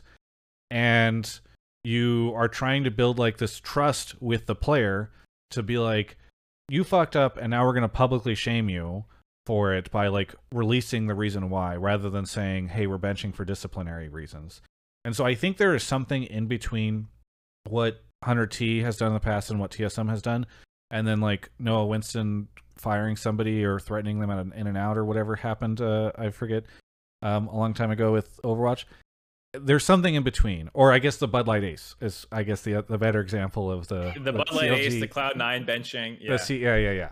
And so and so I think that is why it is it is frustrating to me because I sit in the middle and I can understand even as somebody who loves like the transparency of this stuff and wants to like talk about it and all that stuff, I can understand why uh, complete transparency and you know putting your players out there whether it's throwing them under the bus or whatever um and and just instantly like hitting their reputation they have to live with that they have to deal with all this stuff and like i i think that that can be difficult. And so that is the only thing i was going with on twitter whenever we were in that conversation ksm is like it is difficult for me to just be like yes every org should just say everything and every reason that they're benching every player and all this stuff because sometimes there are things behind the scene. Like there there are long-term ramifications for that player's brand for your relationship with that player for a lot of stuff that i think goes into it. Mark presumably is uh like actually that's not the case at all i was a coach so shut up travis but um, no, I, I just think like um, Just don't do relationships- stupid shit. I mean, Well, one, like, one, don't do stupid shit, and like it's not as relationships simple as that because people focus on the Shenny thing, and it's like we should like as it's like oh Shenny deserves this. Okay, yeah, maybe, but also you have to continue to work with this person for potentially the rest of the year or for the rest of their contract or whatever. Maybe you don't want them shit talking you behind the scenes. Like it, I get it because I am the type of person that you know kind of likes the justice porn stuff or what what leopards ate, ate my face or whatever the the Reddit thing for those that are familiar. Like it, it's fun sometimes where it's like this person fucked up. Okay, now these are the fucking consequences. Uh, but there's also the practical nature of you're you have a long term working relationship with this person. Well, If you just go out there and shove them, like that can be detrimental to your long term goals. It's a, it's a two way street now. I mean, well, hold on. Let me let me get in here because the the like the the brand damage, the player damage, the relationship damage, all that can be mended. Like you can get you can just talk it out. Like a lot of these things, like people get back together again. You know, it's it's usually not the end of the world. Like uh, people are so worried about brand damage for a player. Dardoch had a whole fucking documentary made about him, and he's been through eight more teams since then, or whatever it is. Yeah, what's you know, his like, brand like these days, Die. What's that? What's his brand like these days? No, but my point is, he literally got Sure, jobs didn't it didn't stop his career. he killed him. chances. He didn't fucking die and leave the scene because a team Yes. said that he was toxic. You know, like it, if you if you say a player did something wrong, they're not going to disappear off the face of the earth. You know, like it, it's not that drastic. And it's the same with like if you if you find a way to tactfully do the PR because that's the important thing. You don't just want to blast. I agree. You don't want to blast your player, but like they they ended up telling the saying it here anyways. Um, you can find ways to navigate this situation and still have a relationship with that person. And I, I think that's the that's the hard part of PR is doing that correctly. But I don't think just saying other reasons and confusing your fans and, and everyone else is, is a better solution. So I, I just think it happens, shit happens, and like people can do water in the bridge. Pobelter got burned so bad by TL. Po- Pobelter got fucked over by TL and Steve back in the day. What happens? Uh, this is when they were cursed, but then you know what happens? He goes win some titles with Yeah, them. Immortal sells his contract and he ends up on the team without uh, his uh without his assist- no. Obviously, it worked out long term. Um, but Yeah, it's not like he my signed point up for like- that TL thing. like people and brands and orgs do different things they cross each other over but the scene's so incestuous that like people make it work Yeah. you know like i- i- and just if- to be clear, just to be clear, I'm not saying what TSM did was right before a bunch of randos on the fucking YouTube comments come out and are like, can't believe Travis is defending TSM on this thing. Like, obviously, the, especially them saying, like, we're benching for developmental reasons and we want to make him feel comfortable. That's, like, really weird whenever obviously that wasn't the case. Dash, close us out here. Bring us together. Oh my goodness. Oh, Heal so these wounds. say wounds. now. Um, I, I mean, okay. So number one, I think it's um, uh, important to recognize that there's no objectively right answer uh, in this conversation here, but also um, we've we've departed from at least what was originally stated as the uh, as the take here, which is number one, orgs should hold players more accountable for fuck ups, and we've now moved on to the PR handling of fuck ups, which is one piece of accountability. Because actually addressing the original take, I agree, orgs should hold players more accountable for fuck ups. The fact that a player can be on stage and can ignore a coach directive and pick a champion and perhaps doom the results of of uh, of a game for the the team when you only play 18 games in a in a split that's that's terrifying. Like that that situation can even happen and that there are environments and circumstances um, where uh, where that can happen. So i do agree teams need to hold players more accountable for fuck ups but there are ways to hold players accountable which is not putting them on public blast that's a different conversation to the to the conversation that kind of uh, was spurned out of this, which is about how do teams deal with it, you know, from a public relations standpoint. I think one thing that's really important to recognize is that orgs have to juggle responsibility for their own brand, for their players, um, for the league, and for the fans, right? So they they aren't responsible just to themselves or just to the fans or just to the league or just to the players. They're responsible to all of those things. So there is some middle ground, I think, in where uh, everything that you guys have been talking about is the correct answer.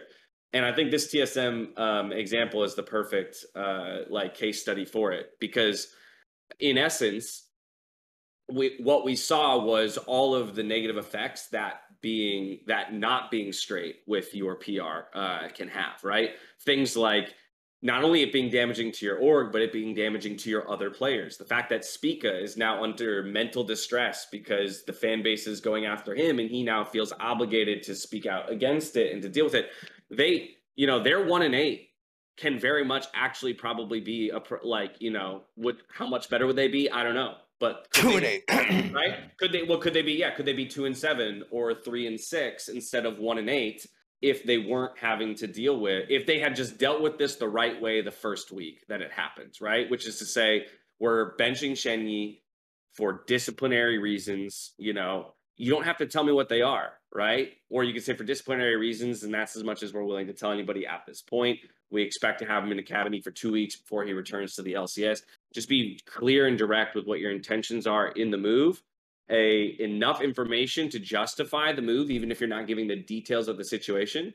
But to give no reasoning, first of all, then to follow up with incorrect reasoning, uh, is just, uh, I mean, it's just a cascading issue. Um, So ultimately, yes, org should hold players more accountable. That's something that I talk to Mark about all the time behind the scenes. Is like I'm frustrated at the idea that coaches uh, and support staff don't have more power in a sense to just to reduce it to a single term. Don't have more power over their teams. Like that comes from my traditional sports background. I cannot imagine a world where I just like completely disregarded something that my coach told me. We might have that argument, but we're going to have it in a space that is constructive or rather just, you know, uh, gives us the time to hash it out. We're not going to do it on this. I'm not going to be getting on the line for my 800 and then turn to my coach and be like, by the way, screw you. I'm going out real hard and I'm just going to try and win the, you know, and, uh, you know, burn it from, from start to finish. Like that doesn't make any sense. It's not what we practice. It's not what we talked about. So absolutely, a coach should be able to hold me accountable for that. But it is weird to me. Uh, esports is, uh, I think, just a young ecosystem where uh, players do hold uh, too much power. Uh, it seems in a number of cases when it comes to the way that things are run behind the scenes. And I think uh, to that point, like I don't there there are multiple like it's funny because Doublelift Meteos and Sneaky on their like podcast earlier we're talking about the other end of this where they feel like orgs have too much power too. Yes. Um I was just So thinking I that. think- I was going to bring that up. yeah, I, I feel like there's different sides to it, and I think it also depends a lot of times. Like a star player will obviously still have that sway, even in traditional sports. You know, like you don't really get to tell LeBron to fuck off, probably, no matter who you are as the coach. Yeah, Uh, well, you're right. Bjergsen, right? You're going to handle something with Bjergsen very differently than you're going to handle some something or with JoJo, right? Like just Yeah. take one of the you- like absolutely different players, different times in their careers. They demand different amounts of respect and different ways of working with each other. You, you know, um, yeah. Tom Brady probably got away with a lot of whatever the hell he wanted. mean, to Andre kind of talked about Uh, this on the call with Revenge a couple weeks ago. Tom Brady so- was a saint. He only ever did things correct. All right, all all right, right, He all did right, away with- Exactly, all right. exactly. Back he did away to with being the hardest worker on the field is what he got. all away with. right, all right, all right, all right. Uh, yes, no, it is very funny because I do think players hold a in in a lot of areas more power than the the teams do in this place. But if you if you look on online, a lot of people are like, they should bring franchising back. These orgs have way too much power. It's very funny. Uh, KSM, thank you so much for the call and thanks for taking. You're the I I have asked people who I have disagreed with online and Reddit comments and Twitter comments, YouTube, etc., to call into the show to have the conversation with me. They always wuss out. Uh, so thank you for actually calling in. I appreciate it. Well, fuck you, Travis. I'm gonna call you out every time. Great. Hell yeah. Fantastic. Uh, anything you want to shout out?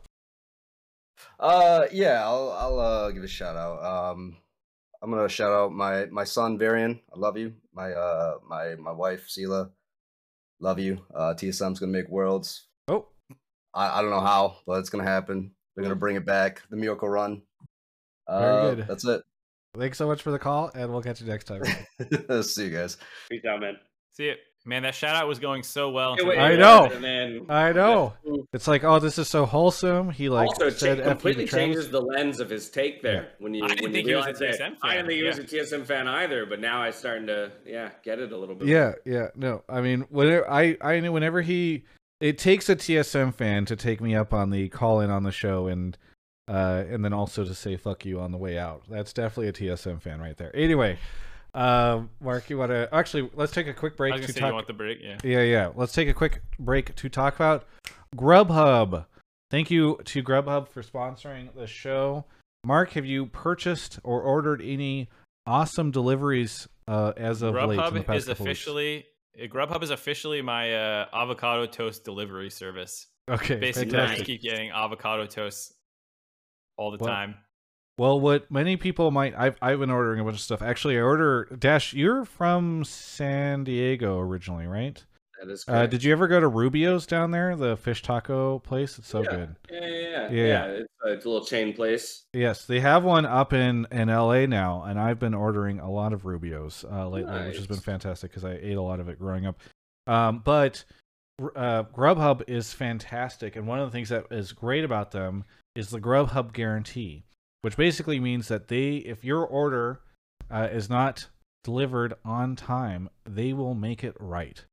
So it's it's something I've only ever had to use once. I think it was out of their control, but they still owned up to it, and I was able to submit uh, the request for the Grubhub guarantee through it and get some credit back, which is awesome of them. So it's just I think Grubhub is a it's a fantastic service. I've been using it a ton. Obviously, uh, they sponsor the LCS, which we love. And Yo, I use Grubhub all the time. I'll give them a free plug. Not only will they make it right if the order's not on time, I've had orders that are screwed up, missing an item. It's really, really simple. Actually, you don't even have to interact with a person. You just get to click through, select the thing off your receipt, say it was missing, boom, refunded. Yeah. No, it is it is super cool. So thank you so much to uh, Grubhub again on time, lowest prices, or they'll make it right. That's the Grubhub guarantee. Um, if you all are interested in ordering Grubhub at some point in time in the future, please use my link. You can use it in the uh, Twitch uh, chat, or sorry, in the Twitch chat. I'll do exclamation mark Grubhub, but also on YouTube, you can use the link there. And when you do that, you help me win the battle to get more uh, credit for Grubhub than Riot gets for sponsoring their broadcast. So just make sure that I am the one receiving all the attention for that. Anyway, thanks so much, Grubhub, for sponsoring the show. Uh, Mar- uh, Dash absentmindedly nodding his head to me, challenging the broadcast. I appreciate it. Mark, you want to grab our next caller? Uh, can I use the code more than once? So, Atis, the the link that you you order through is actually endless. We do have codes sometimes, uh, not always, but promos. So look forward to more of those in the future. Okay, uh, where are we? Thank you too. Got the Dooms, Murder of Birds. Hey, uh, good to see you, Arnold. Uh, I got banned, so new account. Zen Diesel gifted to I'm a Bo- uh, I'm I'm a Hobolin, CoreJJ, and Dash. So I'm sure Dash will appreciate Hello. that sub. Thank Uh, you. A Korean guy is here. A Korean guy, where are you calling from? I am calling in from Boston. From sorry, uh, you're a little quiet. Where? From Boston. Boston. Fantastic. Uh, okay, there we go. Uh, what do you want to talk about on the show? So my take is uh, that EG is overrated, and I and I think it's surprising overall that there's a legitimate argument that FlyQuest is the best team after C9 and TL, and the standings say that. So Gotcha. um, yeah, like uh, basically like I'm an eye test guy for the most part. Um, they're smarter people than me then that will know the answers and reasons why. But FlyQuest looks pretty good, and for a team that wasn't really hyped preseason compared to say an EG or 100 Thieves, uh, who are I mean, gotta be honest, they're pretty much dropping the ball here, and I'm not sure if it's FlyQuest playing well or if it's them just blowing it, but seven wins out of 11 is seven wins. So, kind of the take is EG uh, was overhyped and FlyQuest was underhyped, and we're seeing that right now in the standings. Yeah, and I and it's and it's yeah, I think it's overall pretty surprising that FlyQuest is a legit like title contender. Yeah. Well, do you wait? Do you sorry? Do you think they are a title contender? Do you think they're up there with C9 and TL? I mean, I wouldn't I wouldn't say like I mean, just I I think if a, I think if a team is in third, I mean, I would consider that a title contender. That's just Okay. me, but C9 and TL are definitely a tier above them. Gotcha. Yeah. Uh, all right. So it's finally time to hold EG accountable. Uh, Dash or Mark, whichever you guys wants to, to pop in first? Um, I don't know if I think that.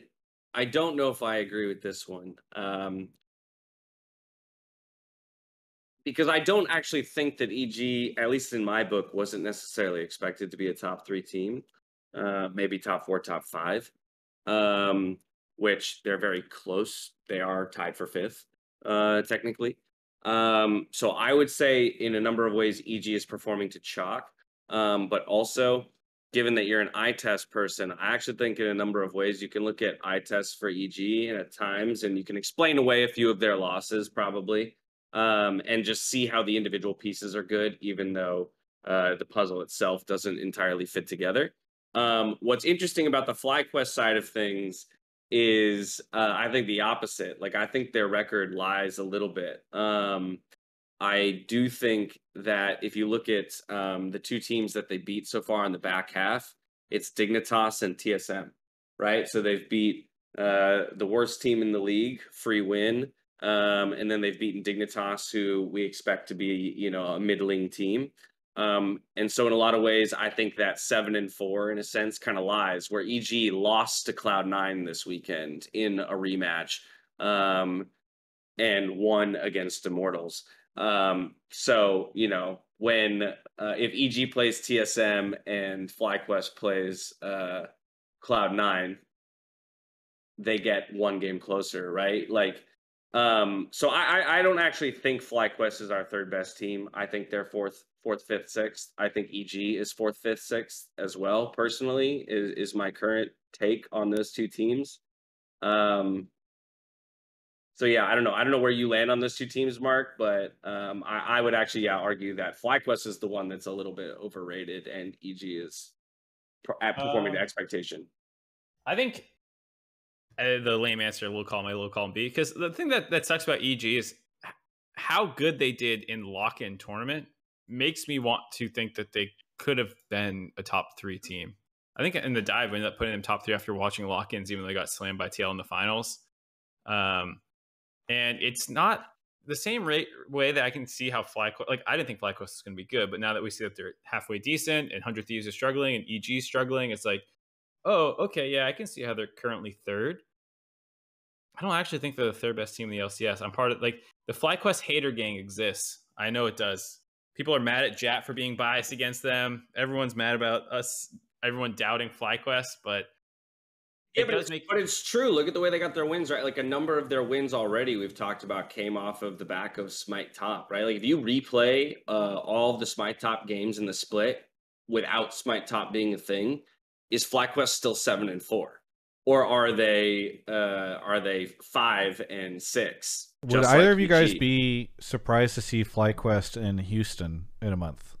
Like for that third place or for that Saturday match, I guess I should say. yeah. I would not be surprised because again, that means they finish in fourth, like through the playoffs. Like they make They it finish top third, four. And right? There's only three. FlyQuest is- Right? Oh. Isn't it isn't it Well, it would double be the- oh, you're right. In the new format, you're right. You only send three. Uh, two, yeah, you're right. I was thinking, yeah, so you're right. Ooh, uh, then I would be surprised. Yeah, by Gotcha. by my own power But- rankings there. Yeah, but to that point, you know, like uh, EG is dropping the ball. I feel like 100 Thieves is dropping the ball. That's If- I mean if- that's my point is like I don't like I would not be surprised. It's not my expectation necessarily. Honestly, actually, I'll say I'll give the, I'd give them equal odds with Hundred Thieves and EG for being there. Uh, All of them are 33%. yeah, like it right now between those three, I'm not like, wow, EG looks a lot better than Fly. I mean, Dash to your point, you're like, well, FlyQuest is like third to fifth somewhere in there, and so's EG. Like, I, I that's why I'm not necessarily surprised because I feel like they have as much of a chance of going as Hundred Thieves and EG. Also, by the way, not 33 percent because I'm sure Dig and you know whatever, uh, maybe GG yeah, or somebody Golden has some extra points, but like yeah. for all intensive purposes, yeah, like they're equal, equal chances between the, the three of those teams. So I like Raz's uh, point in Twitch chat. The typical Travis answer Who knows? Anything is possible no. I am disagreeing with these guys, Raz. They're the ones saying there's no chance, Equal or, or they'd be chances for all surprised that I'm saying Yeah, I wouldn't. TSM TSM will be there. You watch out. No, I, I mean I actually do think we're in a, we're in agreement, Travis. Like because that's essentially what I'm saying. Is I'm saying FlyQuest is not. I think FlyQuest is not as good as their record. EG's not as bad as their record, and that is basically to say that all of those teams are competitive for third place. I think it is very clear that TL and C9 are better than the rest right now. Um, so then it does become about that battle for third place.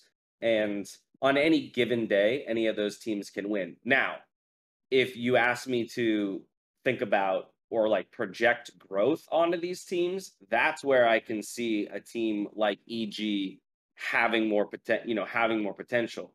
100 Thieves recapturing, you know, their championship form and just blowing FlyQuest out of the water at that point. Um, I don't see you're- the same. I don't see the same kind of old like firepower on FlyQuest as I do on EG and 100 Thieves when they're playing at their peak. If we just assume they're playing at peak, Well, let me. Here's the other thing that I think you're you're wrong about, Dash. Yeah, Take Bring it that, on. Raz. Um, uh, the other thing I, I I think is is unusual is like I I don't think EG is playing where people expected them to be. Like, yes, maybe they're like at in in fifth place, and you expected them third through fifth, and people were placing them top five. But like when when I would at the beginning of the year, when people heard a lineup of Impact, Inspired, Vulcan, again, everybody was hyping up JoJo and Danny, like the the boy genius from last year.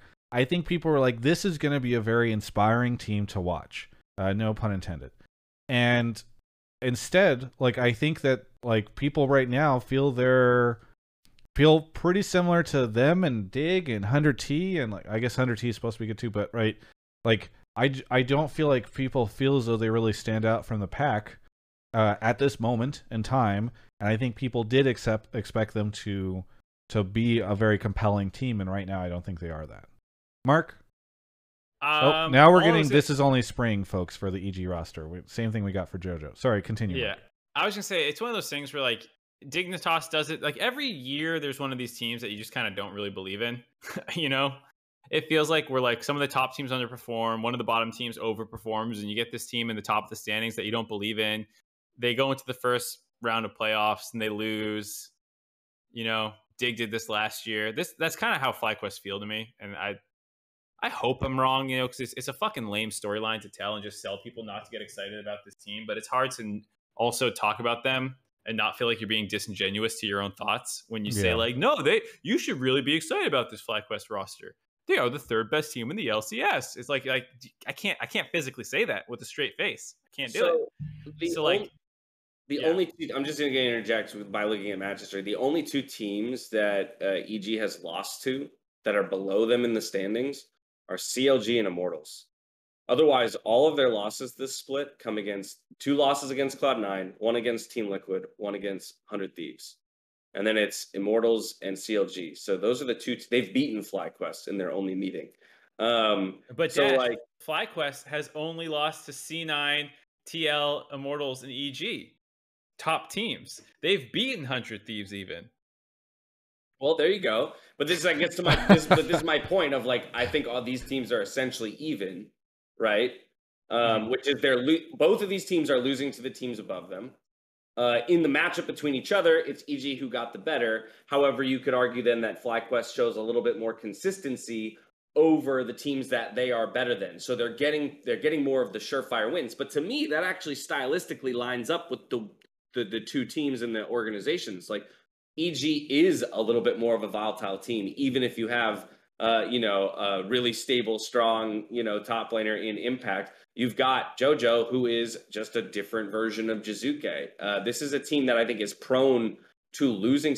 Vulcan himself, as a as a support player, I think is can is prone to having some major plays, but then occasionally a misplay. And so, like, I, it doesn't. Again, I just I don't know. I just I don't think it surprises me where EG finds themselves right now. But you just said I that they're that about even with each other. You would have expect like I think if they are Well, about so- if they're about even with each other in terms of strength, I think EG should feel bad that they're about as good as FlyQuest, and FlyQuest should feel good that they're about as good as EG I with these rosters. I will agree with I'm that. with Travis on this one. Okay, that's fair.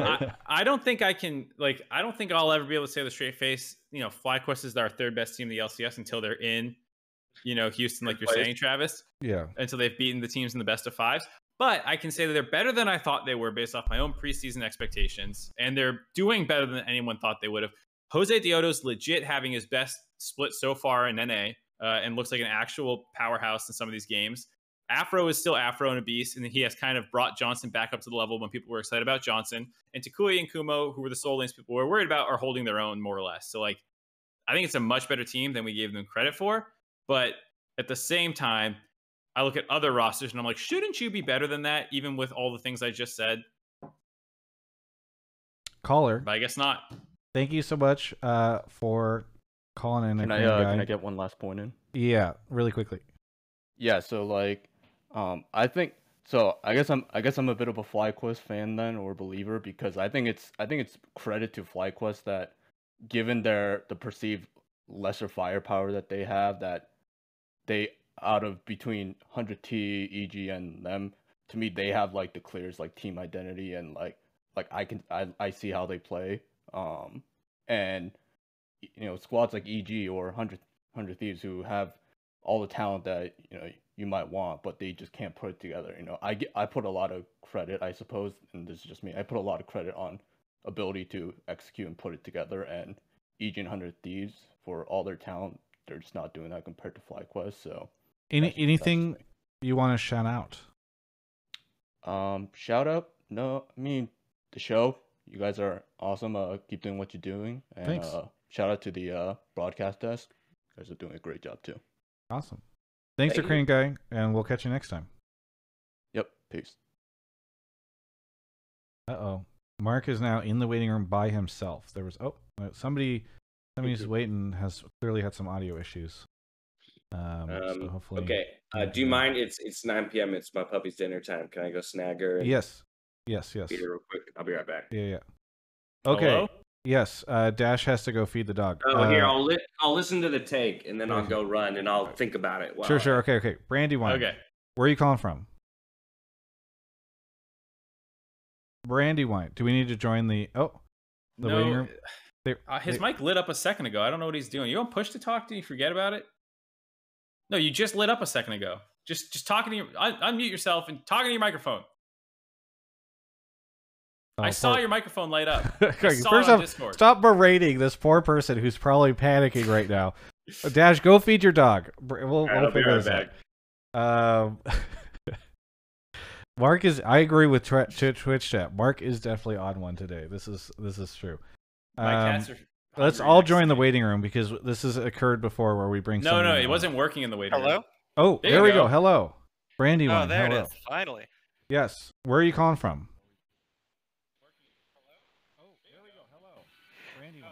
Oh, you're. I think you, you Brandywine, need to you, mute You need to Okay. mute the stream. mute So- the stream because you're listening yes, to us I've through muted the the stream. stream. Yes. I'm hearing Okay. it pass. All right. Yes, right. I'm calling from Southern Oregon. from Oregon. Okay. How much of a panic were you going through as Mark was screaming at you seconds ago on the show? I was going through quite a panic as Mark. was I, I've been Okay. screaming at him for about a minute too, because I was screaming at him in the waiting room, and I was like, "Disconnect, True. rejoin." Brandywine, I'm first off, I would just like to apologize. The uh, treatment that you received is not the what you deserved. I Um, appreciate that. what what is your your take? So my take, I think this is the one I was pulled for. Um, is I think it's important for all of the fans of the LCS, um, and it's more related to the broadcast. Uh, I don't know if Dash is still here, but it is for Dash. We can film him Um, in. and my my take is that it would be awesome if uh, if Dash would share his hair care routine and any product recommendations with us tonight. Um, each week, I'm in awe of his luscious locks, uh, and as a fellow, uh, I guess I'm more dark blonde haired, but he's light brown haired, so that's close. Uh, person, um, I will be taking notes on this. Okay. We're winding down the show with a very Looks like serious Dash take. caught caught the the end of this one. I Uh, did what do that. is your hair care routine? Um, so I mean, what's funny about this is all right.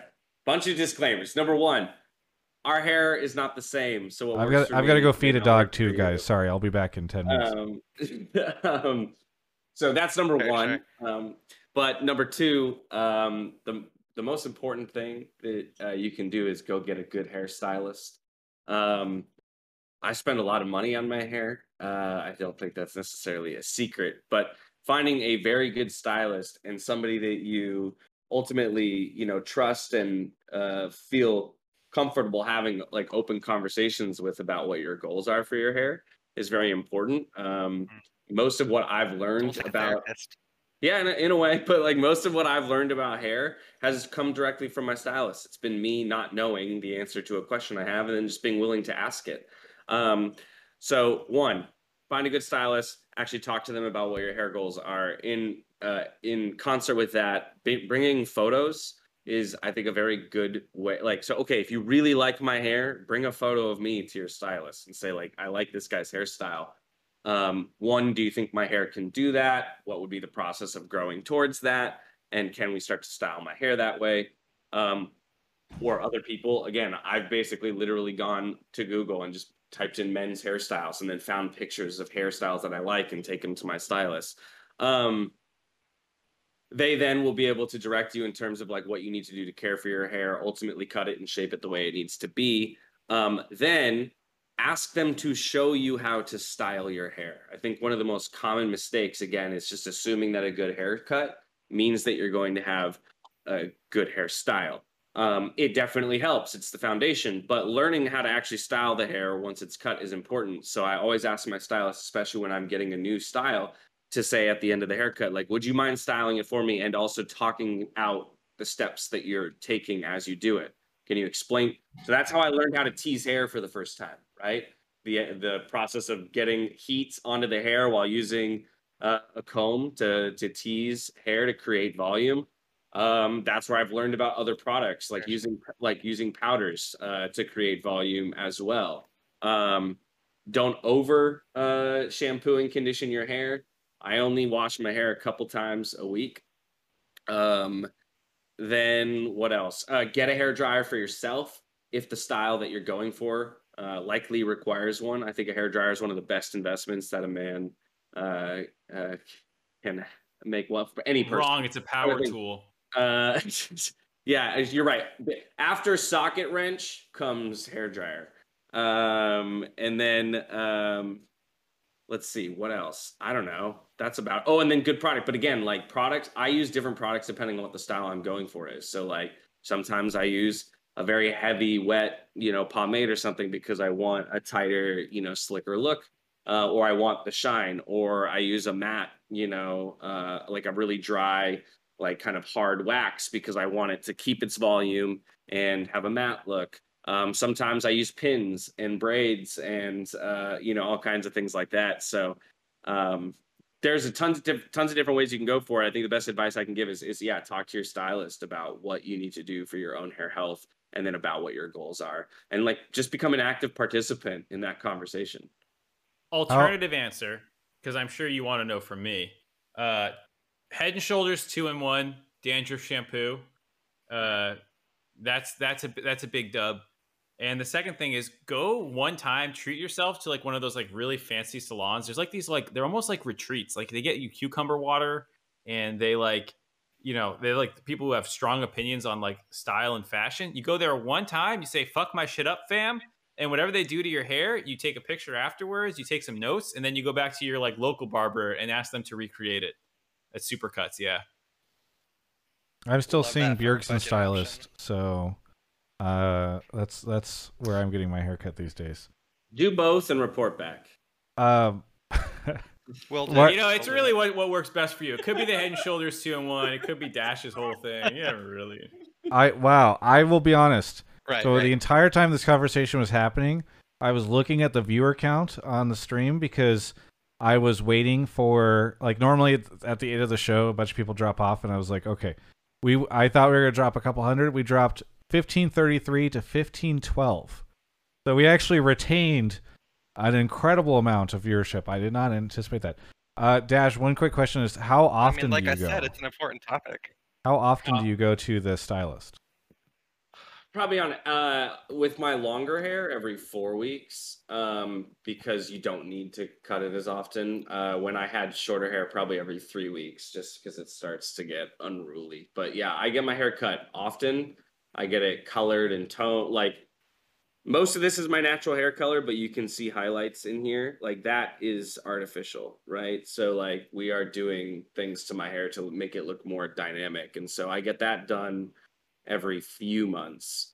Um, also, if you have a beard, take care of your beard. Too many people just have unkempt beards. Um, I go to a beard, uh, I go to a barber shop every like four months just to have them do it. And then I do my own trimming and grooming for like the in between those four month periods. But having somebody kind of line everything up and again give you that example by which to to work from, um, always a good idea. So You don't you don't trust your stylist to do it for you?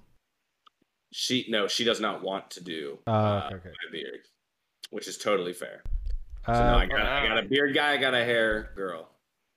all right. Uh, thank you, Gotcha. Gotcha. caller. Anything you want to shout out? Uh, just want to shout out at the end uh, your sponsors for keeping you on the air. This show's great. Uh, for Brandon Sanderson for announcing five books the other day, and Yes. uh, to my lovely partner who etched me an awesome custom FlyQuest uh, wine glass for Valentine's Day. Oh yeah, dope gift. Fantastic. Thank you so much, Brandywine, for the call, and we'll catch you next time. Thanks. Have a good one. Uh, it's funny. I was going to shout out Brandon Sanderson in in the back half of this, um, or at the end of this. But Mark, what do you got for us? What do you want to plug? Uh, plug Brandon Sanderson's uh, Kickstarter. It broke basically every Kickstarter record you can imagine, including the, the biggest Kickstarter of all time, and it's for fucking books. That's dope. I pledged the 480 for the physical copy plus the um Wait, I pledged five hundred. Box. What was the four eighty? What's the, the twenty dollar difference? what I don't know. Maybe I I don't know. It was shipping. I don't Oh, much- you pay you paid for the sh- yeah. Mine was like six twenty. Yeah, yeah, yeah.